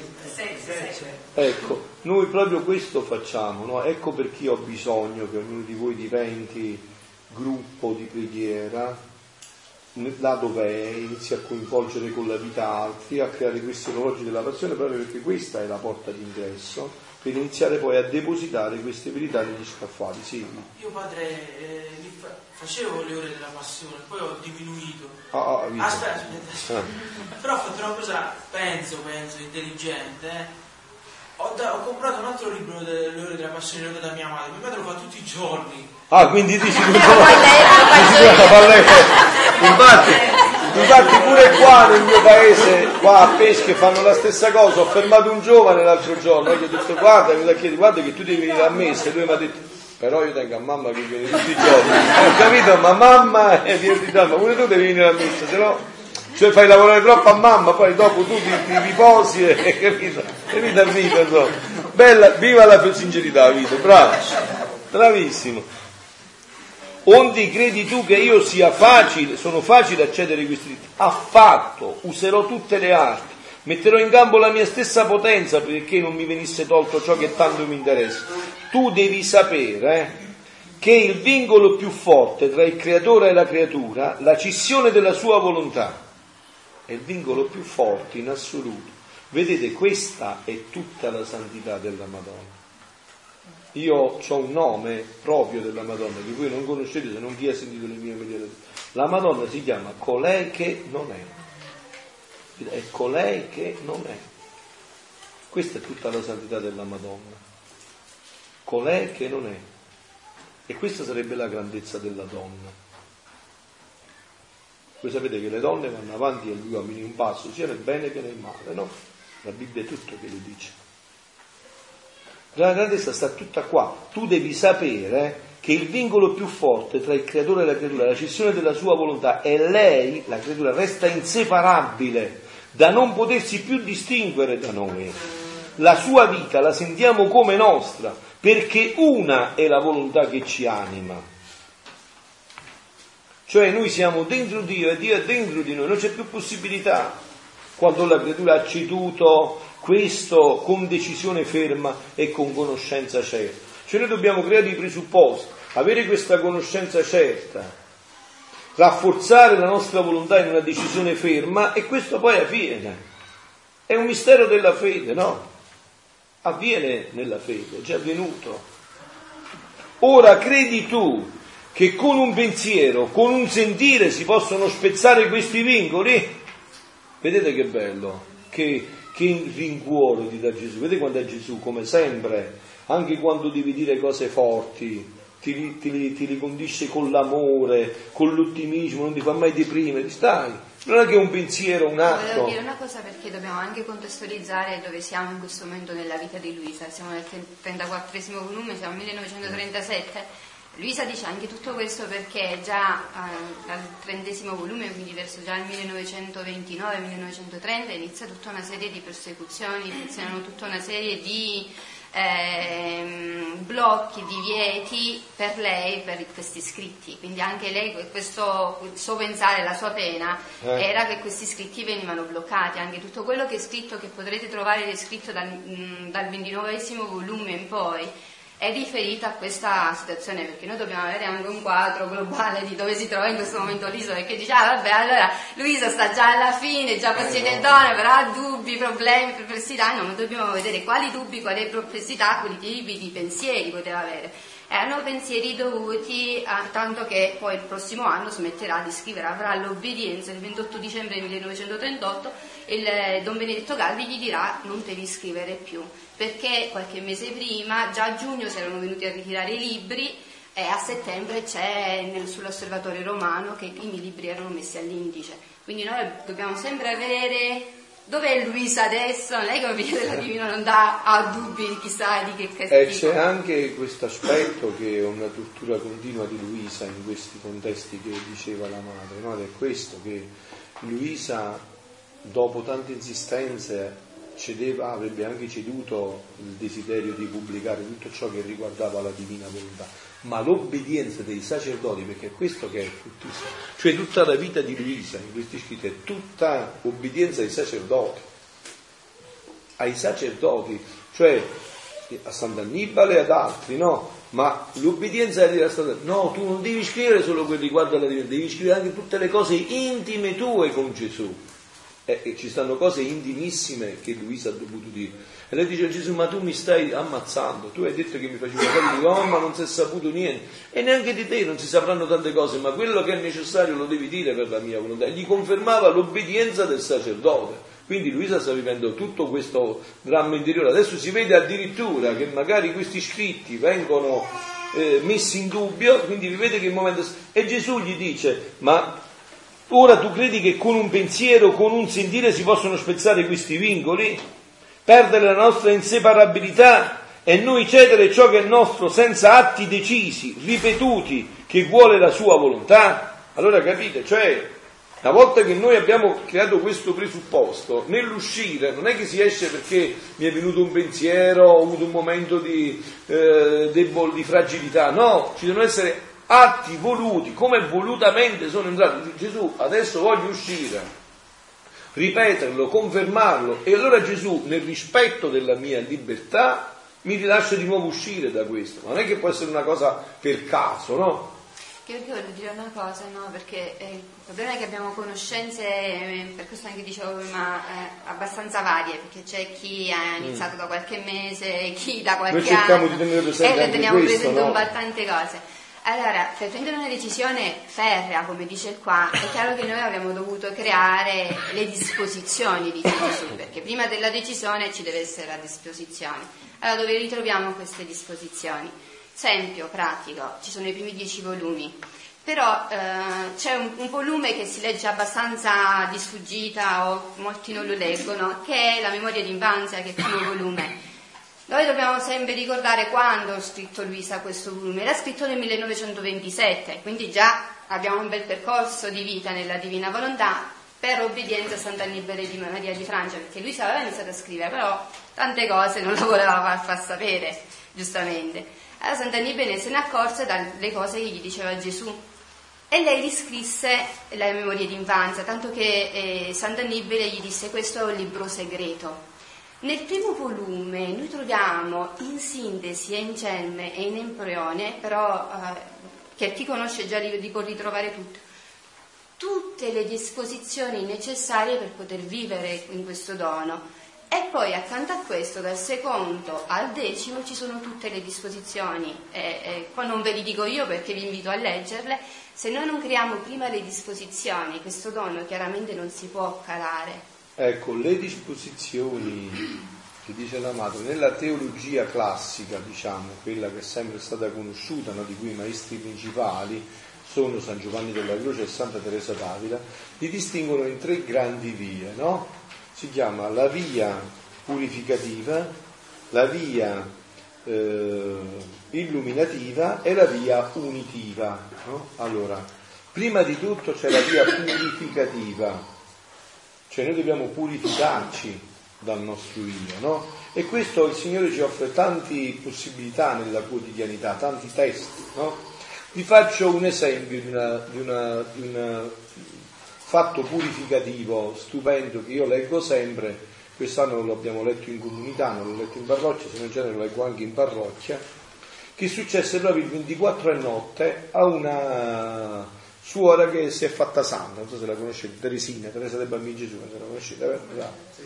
E la sua santità viene proprio nel 24 a notte, alla messa di mezzanotte, lo dice lei nelle, nelle memorie d'infanzia, vi invito ad andare a vedere lei sta venendo dalla messa a mezzanotte, ha fatto la comunione con la sorella, arriva a casa e papà aveva una tradizione, metteva i, insomma, le calze nel focolare, quei regali sotto per fare. Quando arrivava dopo di Natale gliela faceva vedere.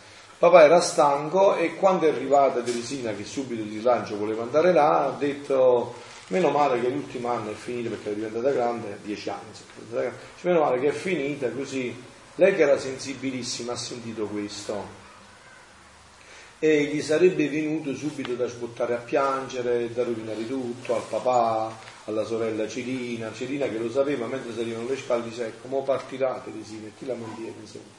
No? Invece lei che ha fatto? Si è vinta, si è rinnegata, ti vuol venire dietro a me, rinneghi se stesso, no? si è rinnegata, è scesa giù, ha sorriso a papà come nulla fosse, aperto la cosa piena di gioia come nulla fosse. Dice da quel momento è iniziata la corsa da gigante verso la santità non è stata mai più fermata. Il rinnegarsi, no? i test della purificazione della nostra vita, nelle giornate. Hai capito? Cioè non è che questo salta quello, eh? quello sono presupposti fondamentali. Cioè voglio dire, no? Per esempio nella Divina Volontà è molto bello dire Gesù viene a mangiare il lasagna in me, è vero, la carne arrostita in me, però è anche altrettanto bello dire Gesù viene a digiunare in me, eh? viene a digiunare in me. Cioè dire, non bisogna fare i salti pindarici senza tenere presente certi passaggi, no? Cioè c'è una via purificativa che crea i presupposti, questi atti continui di rinnegamento, no? che la Chiesa ci ha sempre insegnato e suggerito nelle famiglie come nelle comunità religiose. No? Voi sapete, c'è un santo, San Giovanni Bergmans, che diceva vita comunitaria massima penitenza, però il santo dice invece com'è bella e com'è soave che i fratelli vivono insieme, mo chi ha ragione? Penso che abbia ragione di più la Sacra Scrittura, perché quando uno è deciso a morire a se stesso, gli sta tutto bene, se ha fatto questo salto, ma questo salto però è necessario per ricevere il dono della divina volontà, per iniziare a creare disposizioni per poi arrivare a questa decisione ferma. No? Voi sapete che i martiri come oggi, no? i martiri sono dichiarati santi immediatamente, non c'è bisogno di fare quella causa di beatificazione, lo sapete. No? Non è che bisogna fare come con Padre Pio, con Sant'Antonio, perché? perché i santi hanno dato il sangue per Dio, ma secondo voi il martirio si improvvisa, cioè io adesso vado e, mi, e muoio martire e divento santo? No. Gesù sapete quando dà il dono del martirio, tranne per i santi innocenti adesso che c'è una... lo dà quando ti vede che sei pronto, sei allenato. No? Se tu sei allenato nella tua comunità, nella tua famiglia, a rinnegarti, ti sta pronto, questo lo puoi mandare. Cioè è pronto per questo, avete capito? Allora perché un papà, e anche questa è un'operazione di amore, no? Che papà sarebbe un papà che prende il bimbo di 5 mesi e dice mettiti il quintale sulle spalle, dai, forza, non farmi dire schiacciate, eh? no, quindi non è un papà, però non può poggiarci addosso un dono di questa entità, di questa grandezza, se vede che non abbiamo creati i presupposti per tutto questo.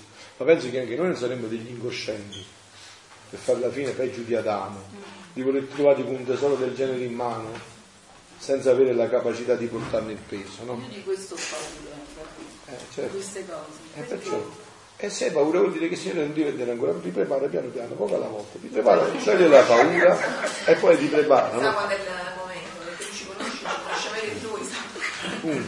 Resta inseparabile la sua vita, la sentiamo come nostra, perché una è la volontà che ci anima, Ora credi tu che con un pensiero questo, figlia mia, ti inganni molto, ti inganni molto più che tanto il nostro amore per essa, cioè per questa creatura che ha fatto questa decisione, che non appena ci ha dato il suo volere, noi muriamo la creatura. Ma che meraviglia, eh? Muriamo la creatura. Prima con muro di luce. Vi ho detto come si crea questo muro di luce, no? Gli atti continuamente ci creano questi cerchi di luce intorno a noi, fanno regredire i cerchi di tenebre che abbiamo fatto con l'umana volontà, che ci siamo fatti con l'umana volontà, li fanno regredire li sostituiscono con questi cerchi e muri di luce. Muro di luce in modo che se volesse uscire, la luce la eclissa e non sa dove muovere il passo. Avete visto, no? Quando voi metti, fissate il sole in questa luce, eh? dopo vai a vedere, non riesci a camminare, sei abbagliato dalla luce, devi fare uno sforzo forte, devi far riprendere la vista per muoverti. Perché dovunque trova luce e non sapendo dove andare, indietreggia e si nasconde nel seno del suo creatore. Eh? Ma ditemi voi se questo non è il vertice dell'amore. Quando conoscerà questi scritti Papa Francesco, che parla di tenerezza e di amore, lo porterà proprio all'ennesima potenza. Dirà io credevo che Dio era amore e solo amore è sempre amore, ma che arrivasse a questi eccessi me l'ha dovuto far sapere da Luisa che arrivasse addirittura a questi eccessi di amore. Il secondo muro, quindi c'è un muro, poi ne fa pure un altro, è più, è più facile uscire dai campi di concentramento che da questi muri. Il secondo muro è tutto ciò che fece la mia umanità stando sulla terra. Ecco quello che diceva della passione, no? Vedete, Santa Teresa d'Avila dubitava sempre e giustamente no? Di una santità che non tenesse presente l'umanità santissima di Gesù. Diceva anche i più grandi contemplativi, San Francesco, Sant'Antonio di Padova, erano legati all'umanità santissima di Gesù e gli scritti di Luisa sono tutti fondati sull'umanità, il fondamento di questa è proprio l'umanità santissima di Gesù, del cui però ci rivela attraverso Luisa, il centro era la divina volontà, cioè nell'umanità santissima di Gesù il centro della sua umanità era la divina volontà. Capito? Allora qua dici, il secondo muro è l'umanità, le mie lacrime, le mie opere, passi, parole, le mie pene, le mie piaghe, il mio sangue. Vedete? Non sono venuto ad abolire, ma a dare compimento.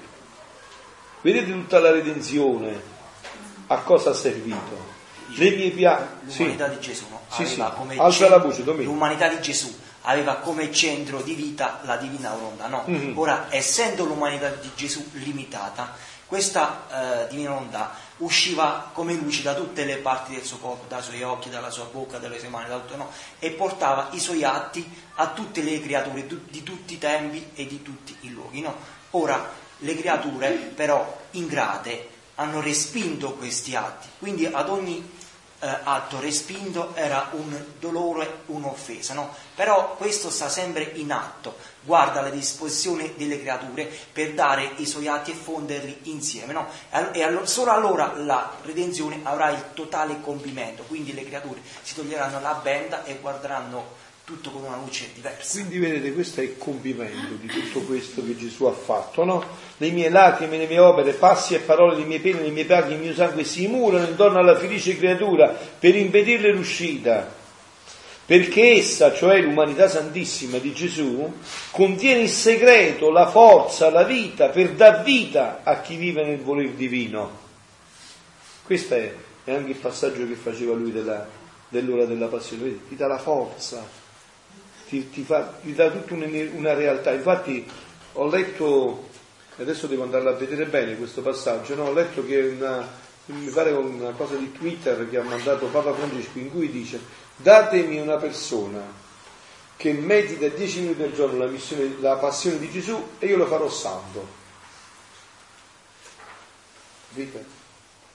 C'è questo segreto dentro, questa passione, no? E credi tu che dopo aver ottenuto l'intento di vincere a via di pene questa volontà, io mi faccia sfuggire ciò che mi costa sangue, vita e morte? Ah, Sempre tu... lo stesso discorso, vale a dire, cioè una volta che eh, l'uomo ha rinunciato alla sua volontà, il Signore cioè, lo, lo ama a tal punto che non lo lascia più in nessun, in- in nessun modo. Brava, e, Perché? e mi sai dire perché lo ama così? Perché no, secondo me è una sua creatura, penso. Senti che ha detto Perché In lui vede se stesso. Ama di se stesso. No, è proprio così, hai capito? Eh, no, è proprio così, bravo Vito, Vito, hai visto? Allora perciò non devi cedere le ore della passione, devi approfondire di più. Ah, ecco, ah, è qui tua madre. Eh sì, così è, proprio come dici, cioè lo ama in questo modo perché lui ama se stesso, nella- ecco perché anche qua, vedete, non c'è da preoccuparsi nel parlare di Luisa in un certo modo, perché noi non parliamo di Luisa, noi parliamo di ciò che- di Gesù che viveva in Luisa ormai, cioè è Gesù bilocato, è tutta la divina volontà bilocata in Luisa. Ecco, anche qua, vedete, noi della bilocazione, nella teologia classica, noi in Italia dice la parola stessa, bilocare, che uno può stare in due luoghi, fino a quante volte nella vita di Padre Pio, questo... invece qua si parla di una bilocazione universale, cioè chi biloca la divina volontà, la divina volontà entra dappertutto e per tutti, avete capito? Siamo in altre categorie, siamo in altre categorie, quindi dice, e credi, ah, tu non hai capito bene ancora il mio amore, eh sì, Gesù è proprio così. Vedete, in questi scritti, come dice del fatto dell'amore che Adamo quando peccò, Adamo perco- perché si è dimenticato di, di amare e di essere amato. avete capito? Cioè quando noi dimentichiamo che Dio ci ama e di amarlo, è che allora succedono i disastri nella nostra vita. Quando noi dimentichiamo che Dio ci ama Io dico sempre, tua madre è morta per te. Magari è morta, ma non è morta. Tuo marito, tua moglie, tuo figlio. Solo Gesù Cristo è morto per te. Una cosa, Paolo, a volte non è perché abbiamo anche dimenticato di fidarci di Dio. Eh sì. Dio si fida di noi. Eh, ma perché- noi, pur Bravo. parlando, pur dicendo, però Sì. non riusciamo a fidarci. Eh Levare la superbia altre Eh cose. sì, e perché non riusciamo a fidarci? Perché non siamo sicuri del suo amore. capito? Perché se tu vedi il bambino nelle braccia della mamma, se la mamma la porta nella foresta e il bambino ci va, perché? Perché se- è sicura dell'amore della mamma. Dice mamma non mi porterebbe. Eh, oggi insomma è pericoloso dire questo, però credo ancora io a questo. Mamma non mi porterebbe nell'inceneritore, capito? Cioè, quindi se noi credessimo, se noi facessimo esperienza di questo amore, ecco perché la Madonna continua a dirci pregate, pregate, pregate, perché solo nella preghiera si può fare questa esperienza, eh? figlioli. Ogni giorno si deve andare nella preghiera a fare questa esperienza, se no appunto succede questo, che noi poi nelle prove non ci fidiamo, ci fammi guida a me, fammi, fammi. Eh, eh sì, appunto, e viene da questo, sì. Volevo dire che mh, la causa, secondo quello che ho letto anche negli scritti di Luisa, la causa principale che, che ci porta a non fidarci di Gesù è quando noi fissiamo il nostro, il nostro sguardo su noi stessi. Eh sì. Mentre guardare sempre Lui ci fa dimenticare noi. E là sta il disastro. E qui sta il disastro, questo che tu hai citato, è proprio il punto più pericoloso per le anime che pregano, che vivono questa esperienza. Perché che cosa si fa? Si tenta tutto ad autocentrarsi anziché liberarsi. E se non si trovano le guide giuste, i sacerdoti giusti, si accende sempre di più questo danno. Anche Perché- lo sconforto, lo sconforto, scusa, Certo, eh certo, eh, ma si, si acc- si accende sempre di più questo danno perché ci sono sempre, per esempio, ci sono molte persone che vogliono parlare sempre di se stesse, e questo tu se non lo tagli e lo permetti, li rovini, perché è un riavvoltarsi nelle situazioni, è mai un fidarsi di Dio che va al di là di tutto questo, che sta a scrivere molto bene dritto sulle righe storte e con le lettere sbagliate. Eh, ma perciò eh, poi lo leggerete oggi pomeriggio, lo potete leggere, quel passo della vera santità e la falsa santità, che è sempre importantissimo andarla a rivedere nei momenti, che accentua proprio questo aspetto che tu stai dicendo, no? Dice, se si trattasse di una semplice rassegnazione, è facile farla e non farla la mia volontà, perché questi non mi hanno ceduto i loro diritti. La loro volontà se la tengono cara e perciò ora sono rassegnati, ora impazienti, ora amano il cielo e ora la terra. Ma per chi mi ha dato la sua volontà, ha preso posto nell'ordine divino, vuole e fa ciò che facciamo noi, si sente regina, quindi le è quasi impossibile uscire dal nostro fiat, né si adatterebbe a fare la serva, la schiava, se uscisse dal nostro volere. Ecco, cioè, capite, qua si tratta di entrare in una dinamica, come vi ho detto prima, di figli. E quindi ci vuole tempo, figlioli, cioè qua stiamo parlando del 37, cioè Luisa ha fatto un lungo percorso. no? Noi veniamo, almeno parlo per me, ma penso che valga anche per voi, noi veniamo da un'esperienza di vita tutta all'opposto. Noi siamo stati abituati anche nel cammino spirituale a centrare tutto sulle nostre forze. Perché per esempio noi adesso stentiamo a credere che questi bambini sono così grandi santi oggi? Perché noi pensiamo che la santità sia uno sforzo, ma invece la santità è un dono, è grazia, tutta è grazia. Sempre grazia e soprattutto grazia. Questo è il nostro problema. Chi vive nella divina volontà non dovrebbe dire secondo me Ah, Dio, appunto. Secondo Dio che vive in me. Appunto, cioè è anche la proprietà del linguaggio che noi abbiamo ereditato da una vita. Quindi capite, si tratta proprio di andare a modificare tutti questi aspetti e questo lo deve fare la grazia dentro di noi. Ecco perché, ripeto, a fianco a questi momenti di approfondimento c'è bisogno di lunghe ore di preghiera, c'è bisogno di lunghissime ore di preghiera, perché in certi aspetti del carattere può andare a lavorare solo la preghiera.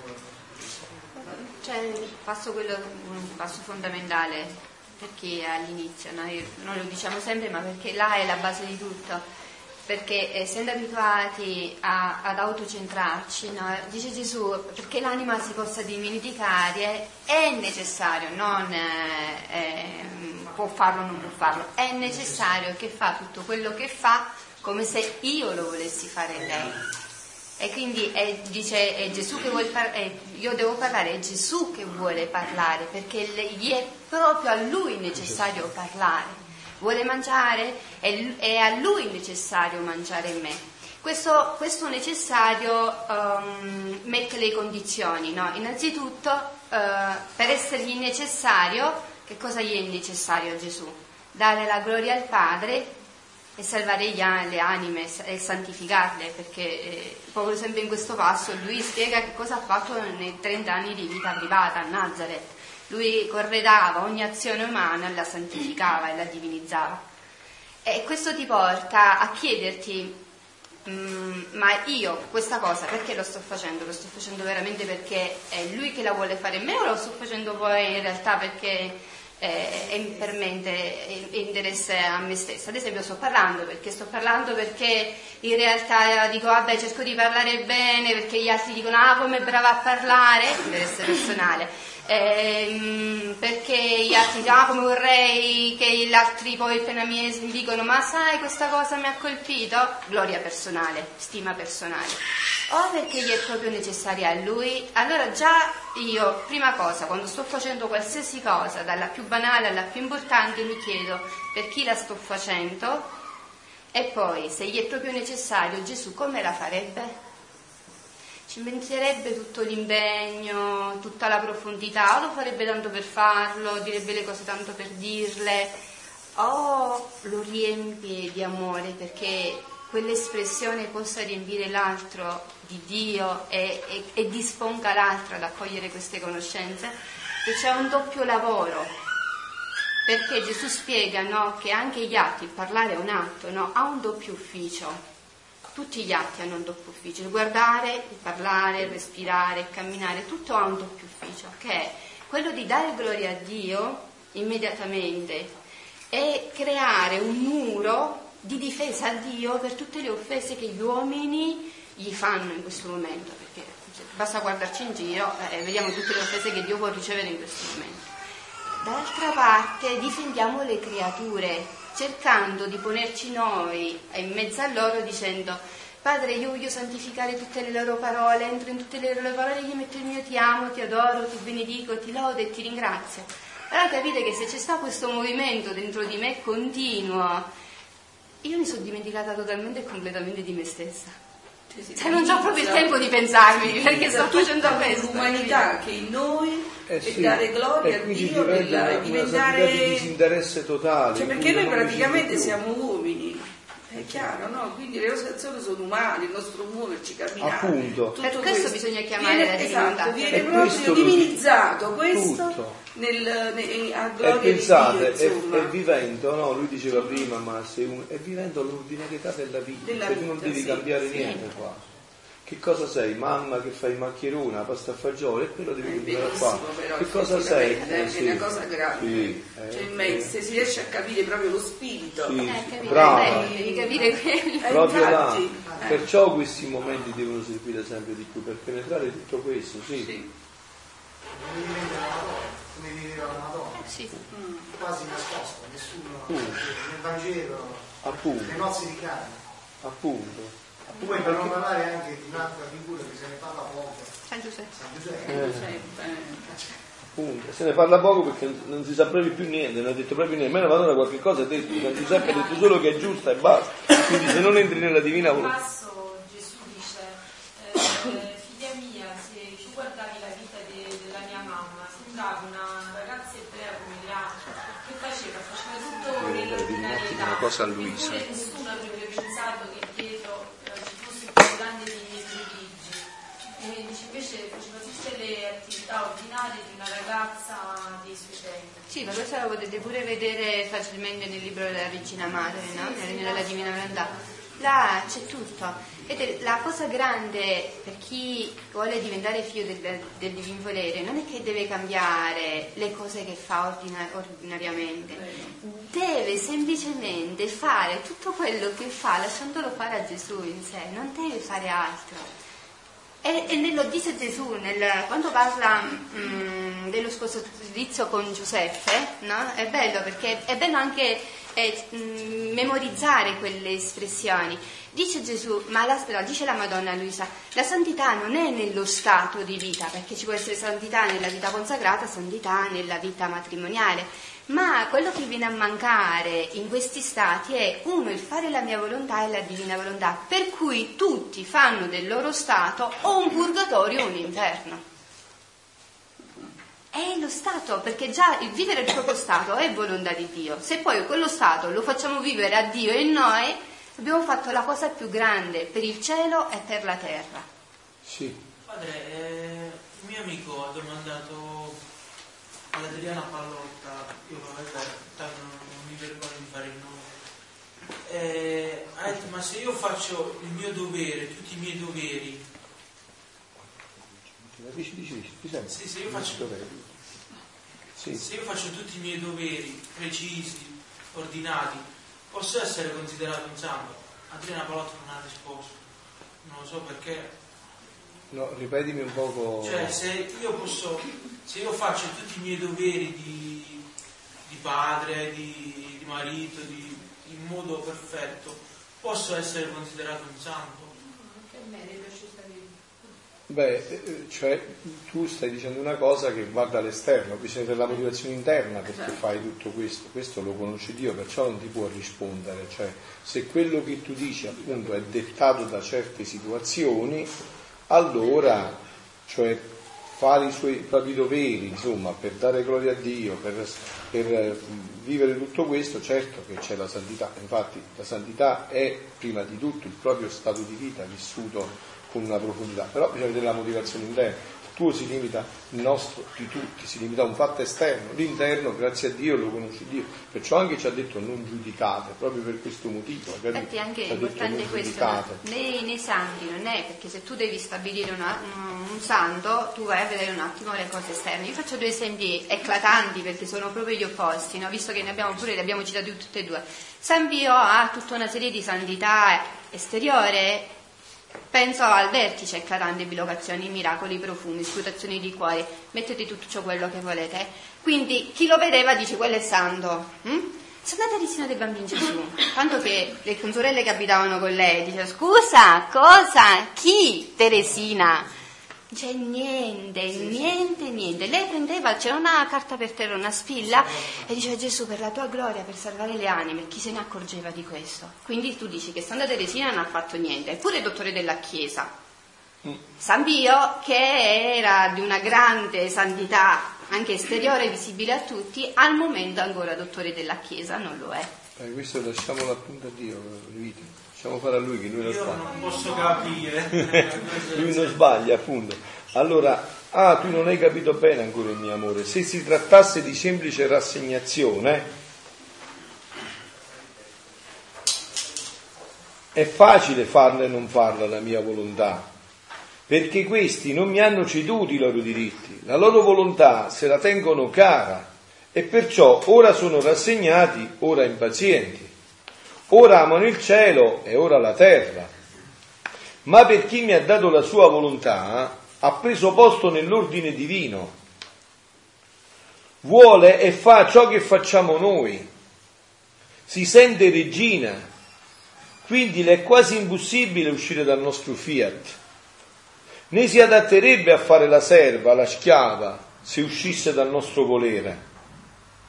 Quindi questo è il secondo muro. Hai sentito, no? Quindi adesso vediamo il terzo, che noi non pensiamo qual è. Il terzo muro è tutta la creazione. Ecco, qua c'è un altro concetto, perché la creazione è viva. Noi la viviamo perché vi ho detto no. Quando Adamo aveva la scienza infusa, sentiva tutto vivo attorno a lui.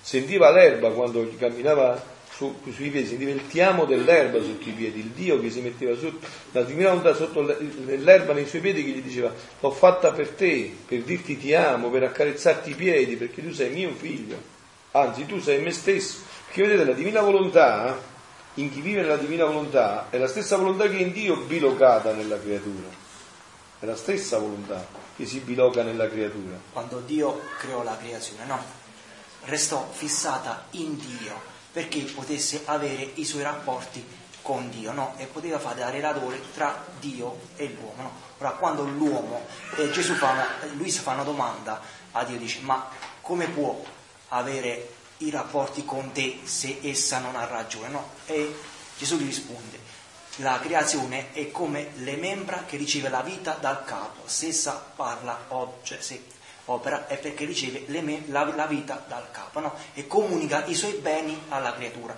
Ora la creatura quando vive nella divina volontà si, met- si conosce tutti i rapporti tra la creatura e il creatore, ne riceve tutti i beni perché diventa anche la creatura membra, membra del corpo di Dio. Perfetto, allora quindi il terzo muro, ah tu volevi dire qualcosa, dici Sì, scusami. volevo dire, eh, tutto questo riconduce, credo, al significato che dove si legge, e perciò ora sono rassegnati, ora impazienti, ora amano il cielo ed ora la terra. Mm. In questo ora la terra credo siano inclusi tutti i rapporti personali che noi abbiamo, Certo. tutte le cose eh, materiali che noi usiamo, quando li usiamo e quando abbiamo questi rapporti lo facciamo in assenza di Dio, cioè senza considerare che quello è tutto un dono di Dio, incluso il legno che ci sostiene, Certo, tutto, tutto, tutto, tutto, appunto, appunto. Per cui considerare queste cose in assenza di Dio sarebbe la terra, secondo me. Ah certo, è proprio così. È come quando dice nel Padre nostro, sia fatta la tua volontà come in cielo così in terra, intende la terra nostra, questa terra che vive senza che quella volontà sia più connessa con la nostra volontà. Quando ha creato questa sconnessione, vedete anche questi termini che oggi vengono usati nel computer ci aiutano tantissimo per capire questo. Che cos'è un computer? Tu hai il più computer più bello del mondo, il più moderno, l'ultimo che non si connette.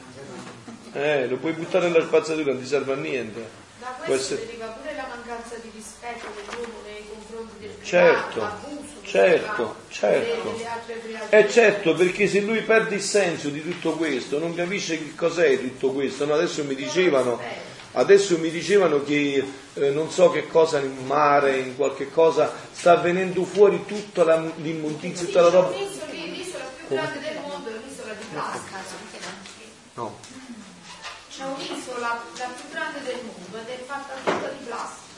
Galleggia Ecco, come dov'è, com'è? Non ho capito, l'isola scusami, che più mi hanno grande distratto. del mondo è fatta tutta di plastica che galleggia su un oceano.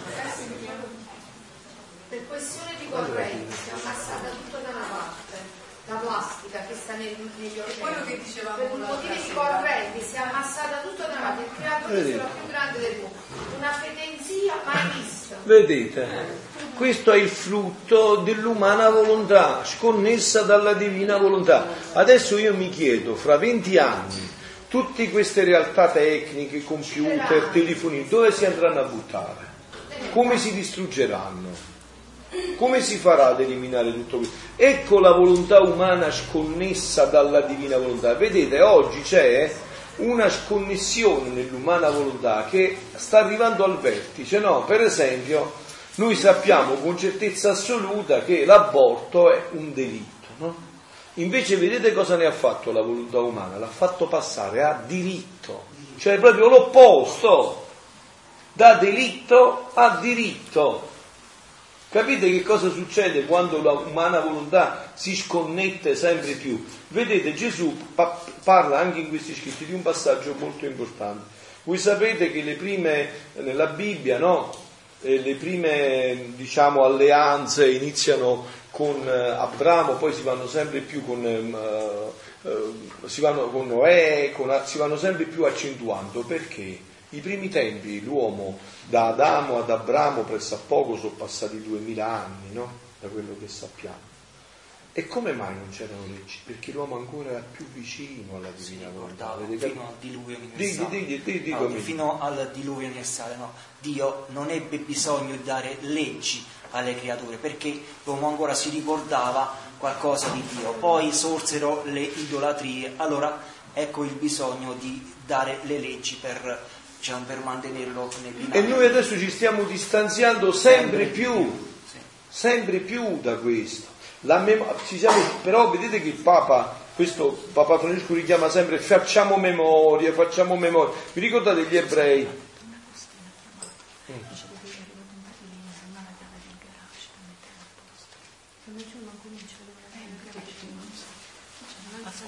No, mi pare che Beh, dici mo quando la possiamo, non so dove stanno le chiavi, se l'hanno portate dietro, allora non chiede a me, non ce l'ho io. Allora, dicevo così, no? Eh, sempre più ci stiamo allontanando e adesso stiamo arrivando in un punto quasi al vertice di questo grafico di allontanamento da Dio. E vedete, mo possiamo parlarne proprio liberamente, fraternamente, no? Non si tratta del peccato, si tratta proprio di un allontanamento radicale. Chi mai avrebbe pensato che oggi si sostiene che il maschio e la femmina è qualcosa che ti dai tu? No, la teoria del gender. Cioè, ma tu hai mai visto un maschio e una femmina nuda? Sono la stessa cosa. Cioè qualcosa che ti dai tu. Noi parliamo di un matrimonio tra due maschi e due... Pensate, cioè questo significa star toccando i vertici dell'opposizione, questo significa andare a toccare proprio il cuore del progetto di Dio, il cuore, la creazione di Domenico. in un brano la volontà umana viene descritta come la profanatrice della creatura, no? Perché ora eh, perciò vuol togliere tutto ciò che è umano, sia nel corpo che nell'anima, perché vuole consacrare di Ecco. nuovo il corpo e l'anima. Consacrare. Perché prima Dio aveva creato la creatura per farla come il suo tempio, il suo trono, la sua dimora e la sua gloria. Ora, come la volontà umana ha le vie per entrare, profana tutto questo qua. Però pare ci sono pure quelli che non credono. Eh, ma E noi E dobbiamo che cosa- essere responsabili anche per loro. no, dico che, che intendi tu? Ah, No, noi, cioè, noi, nella divina volontà noi siamo responsabili di tutto, perché noi abbiamo il potere degli altri. uno Stato di diritto che ha le sue leggi prevale Certo, ma allora- che non crede, non c'è Eh no, c'è certo, ma questo, cioè, vedi, questo è un grande rispetto, noi rispettiamo, noi non facciamo, ha detto Paolo Francesco, proseliti, ma attrazione per amore, cioè noi non siamo tenuti a violentare la libertà di nessuno, noi siamo tenuti a essere dei veri testimoni autentici con la vita, no? Cioè sentito qua, chi non ha dato la volontà si barcamena sempre tra l'umano e il divino, l'umano e il divino, insomma, no? Cioè, e, e si sente, insomma, si sente, no? Anche nei rapporti familiari, comunitari, si sente, capito?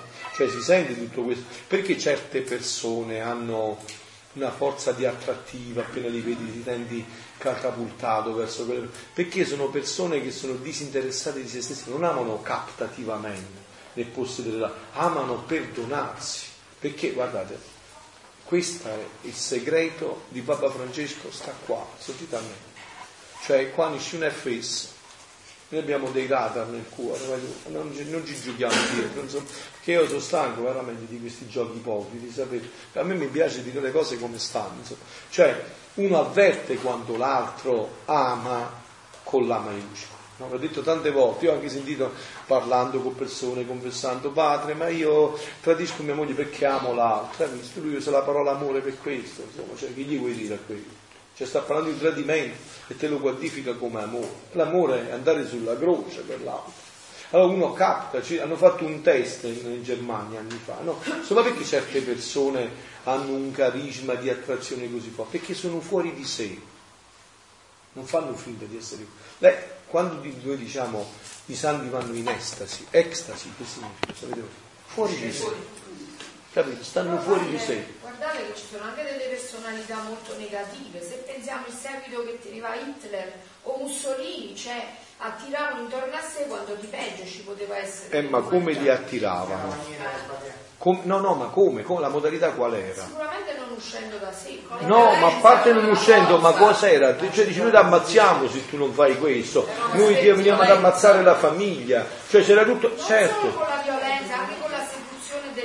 Eh, ma, la seduzione, eh, ma la seduzione cosa attraeva? Gli uguali che la pensavano, appunto, cioè che vivono in questo. Ed ecco perciò il Papa dice: non bisogna, e qua si vede la verità. Noi come attraiamo? Per, eh, per simpatia, per amore, oppure per eh, plagio, per giochi sottili o anche per proselitismo. E qua si vede la verità. Qua- ecco qua la vita nella divina volontà vera, no? Quello che tu dicevi, io non sono chiamato a incidere, io sono chiamato a fare gli atti, questi atti sono certo che stanno raggiungendo tutti gli atei del mondo, se poi però loro non si vogliono aprire, vogliono restare, ecco, allora io non, non posso, come dice Gesù nella- nell'Apocalisse, sto alla porta e busso, non dice sfondo, busso anche piano piano, delicatamente. Se mi aprite, la chiave l'avete dentro voi, la maniglia e la chiave. Se mi aprite entrerò e diventerò uno con voi.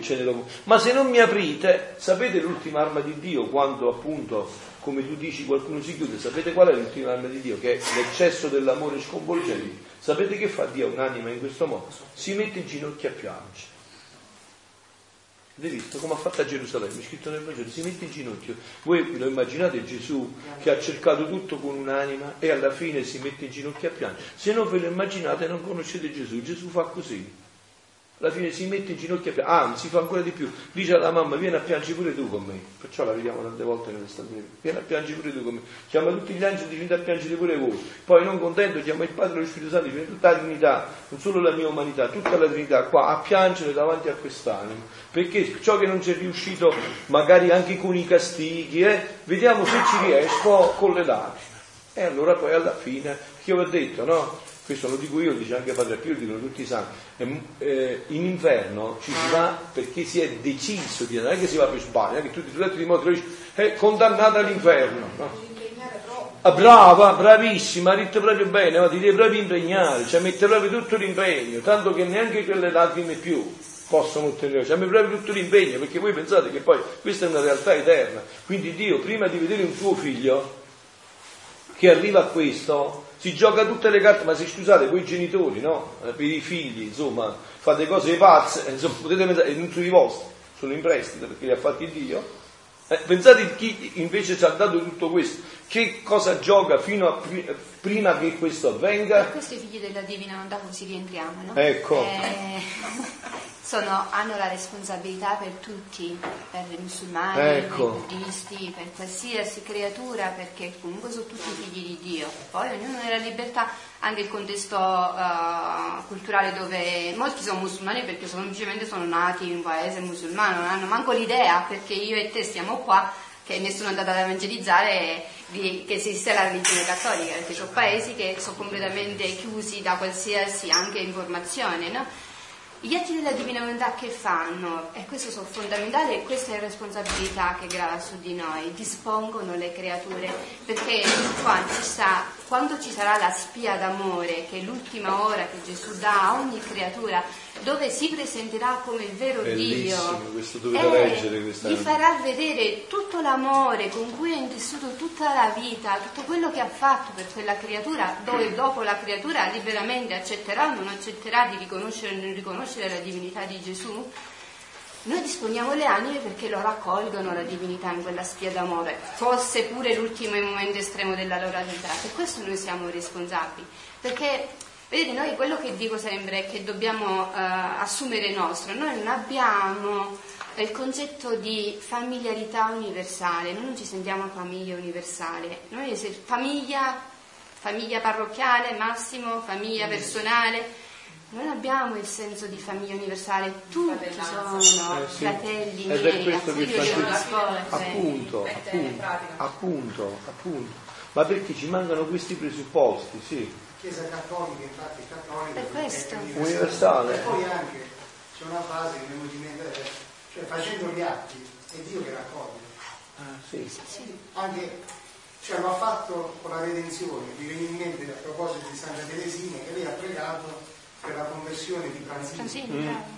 Lui si è convertito. Ah, sì, Eh, sì, pezzo. nulla è impossibile a Dio. Ma certo, meno male. A maggior ragione nella divina volontà, facendo gli atti, Eh, meno male, meno male che, che nulla è impossibile a Dio. Allora, il terzo muro è tutta la creazione, la quale sentono in essa,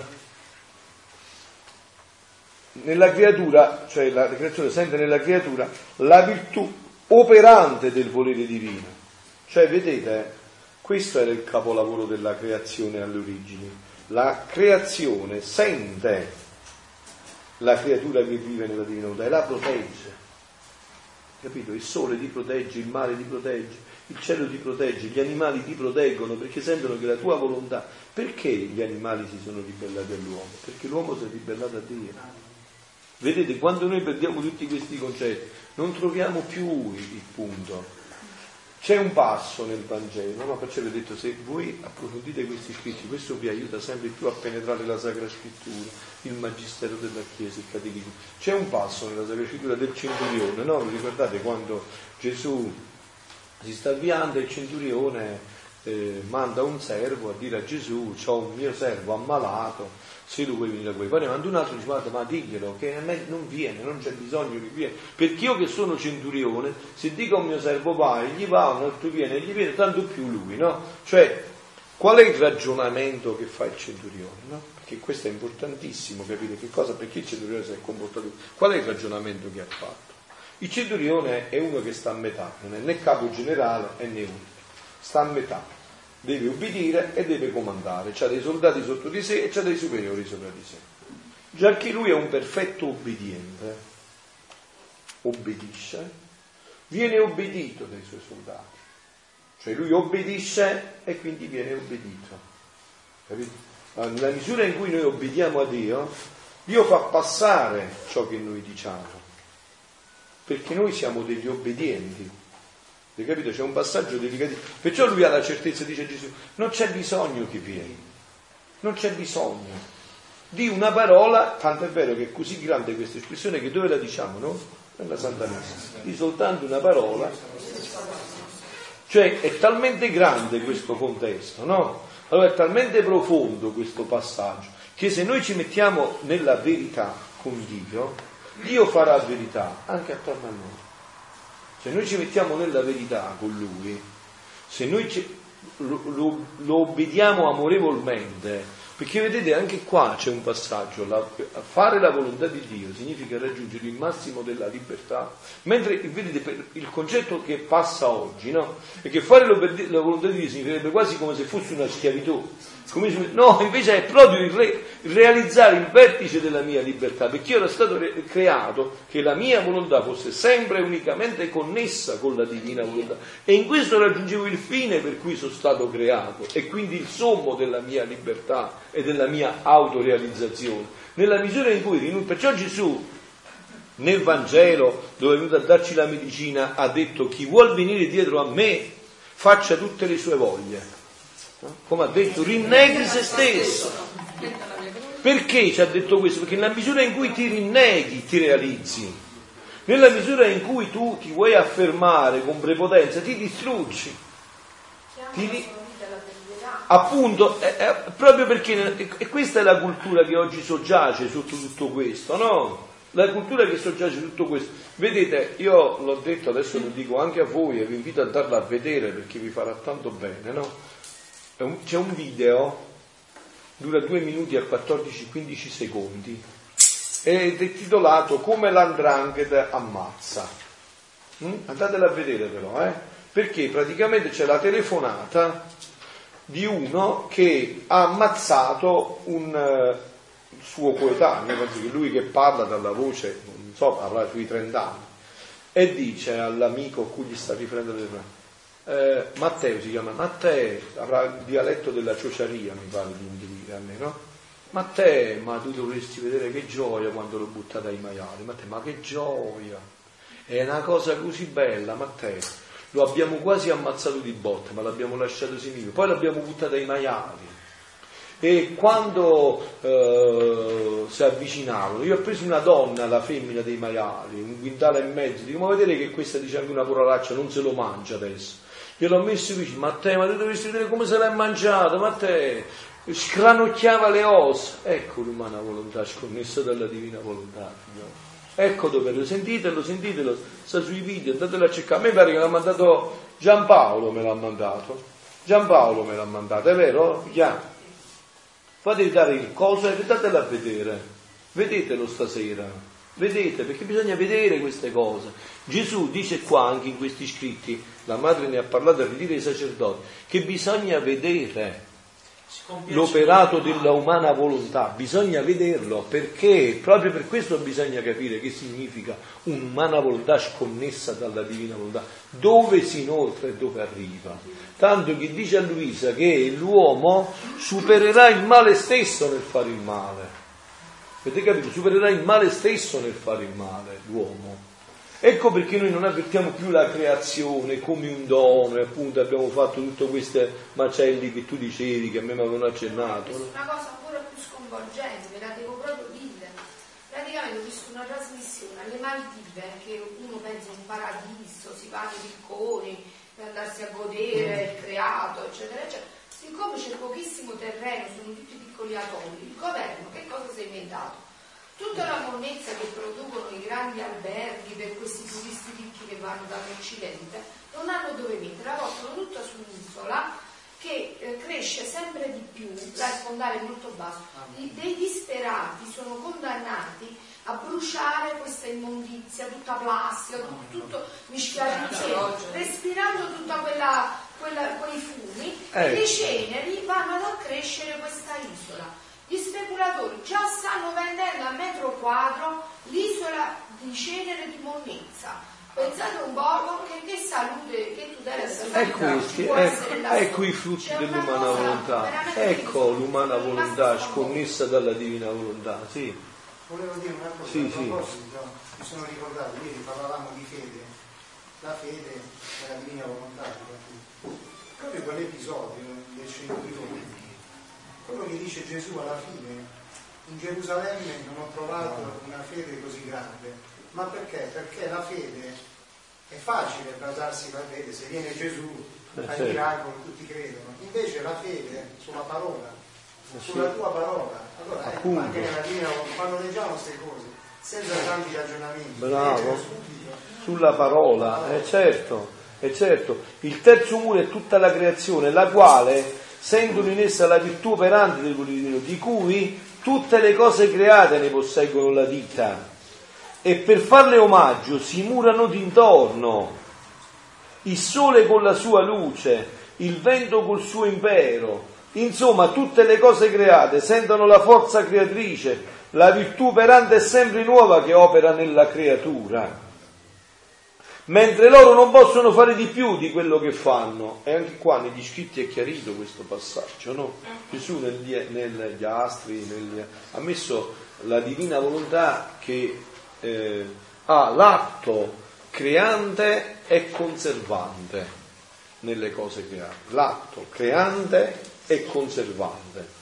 Nella creatura c'è l'atto creante, conservante, crescente e allora, creante, conservante, crescente, tu non ti ricordi neanche tu l'ultimo, e operante. Do chi l'ha detto?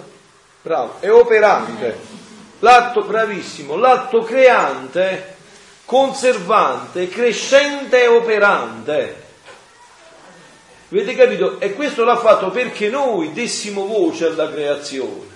La creazione ha l'atto creante e conservante. Un minuto video ti faccio parlare su. L'atto creante e conservante. Invece nella creatura c'è l'atto creante, conservante, crescente, che cresce all'infinito per tutta l'eternità, e operante, che opera per tutta l'eternità. Questo è il capolavoro della creatura. Mi Dicevi? avete risposto. Mi avete già Ah, risposto. bene, bene. creante e operante per tutta l'eternità perché Noi pensiamoci, ma Gesù ci ha rivelato tutto questo, adesso che cosa ci potrà dire più nel paradiso? Cosa ci potrà dire? Questo è infinito come Lui, è di gioia in gioia, di conoscenza in conoscenza, è infinito. cioè, Ah sì, ah ecco, allora dobbiamo dire l'ora media, perché abbiamo più due ore e mezza, questa volta forse al mattino ho fatto prima un po' qualche preghiera, iniziamo un po' più tardi, se non li pressiamo troppo, due ore e mezzo. Vediamo poi un po' di pausa. Magari spostiamo l'ora dalle 10 alle 10 e mezzo, magari. Come? Anche se è piacevole. Eh, bene, meno male. Diciamo l'ora media adesso, eh.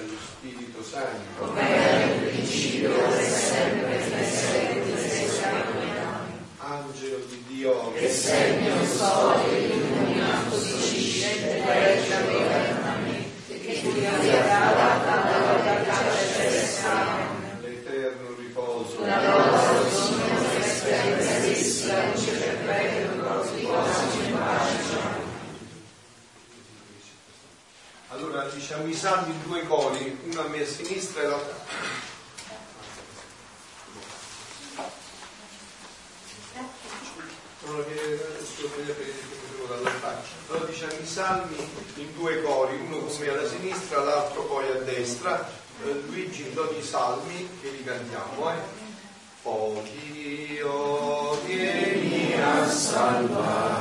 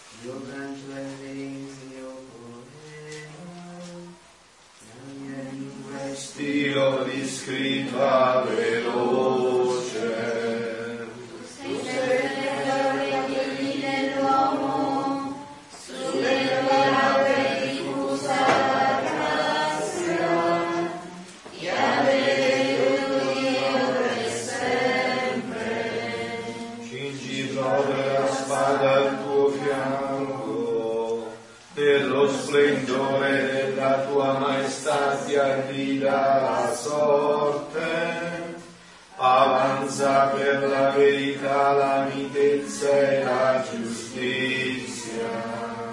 La promessa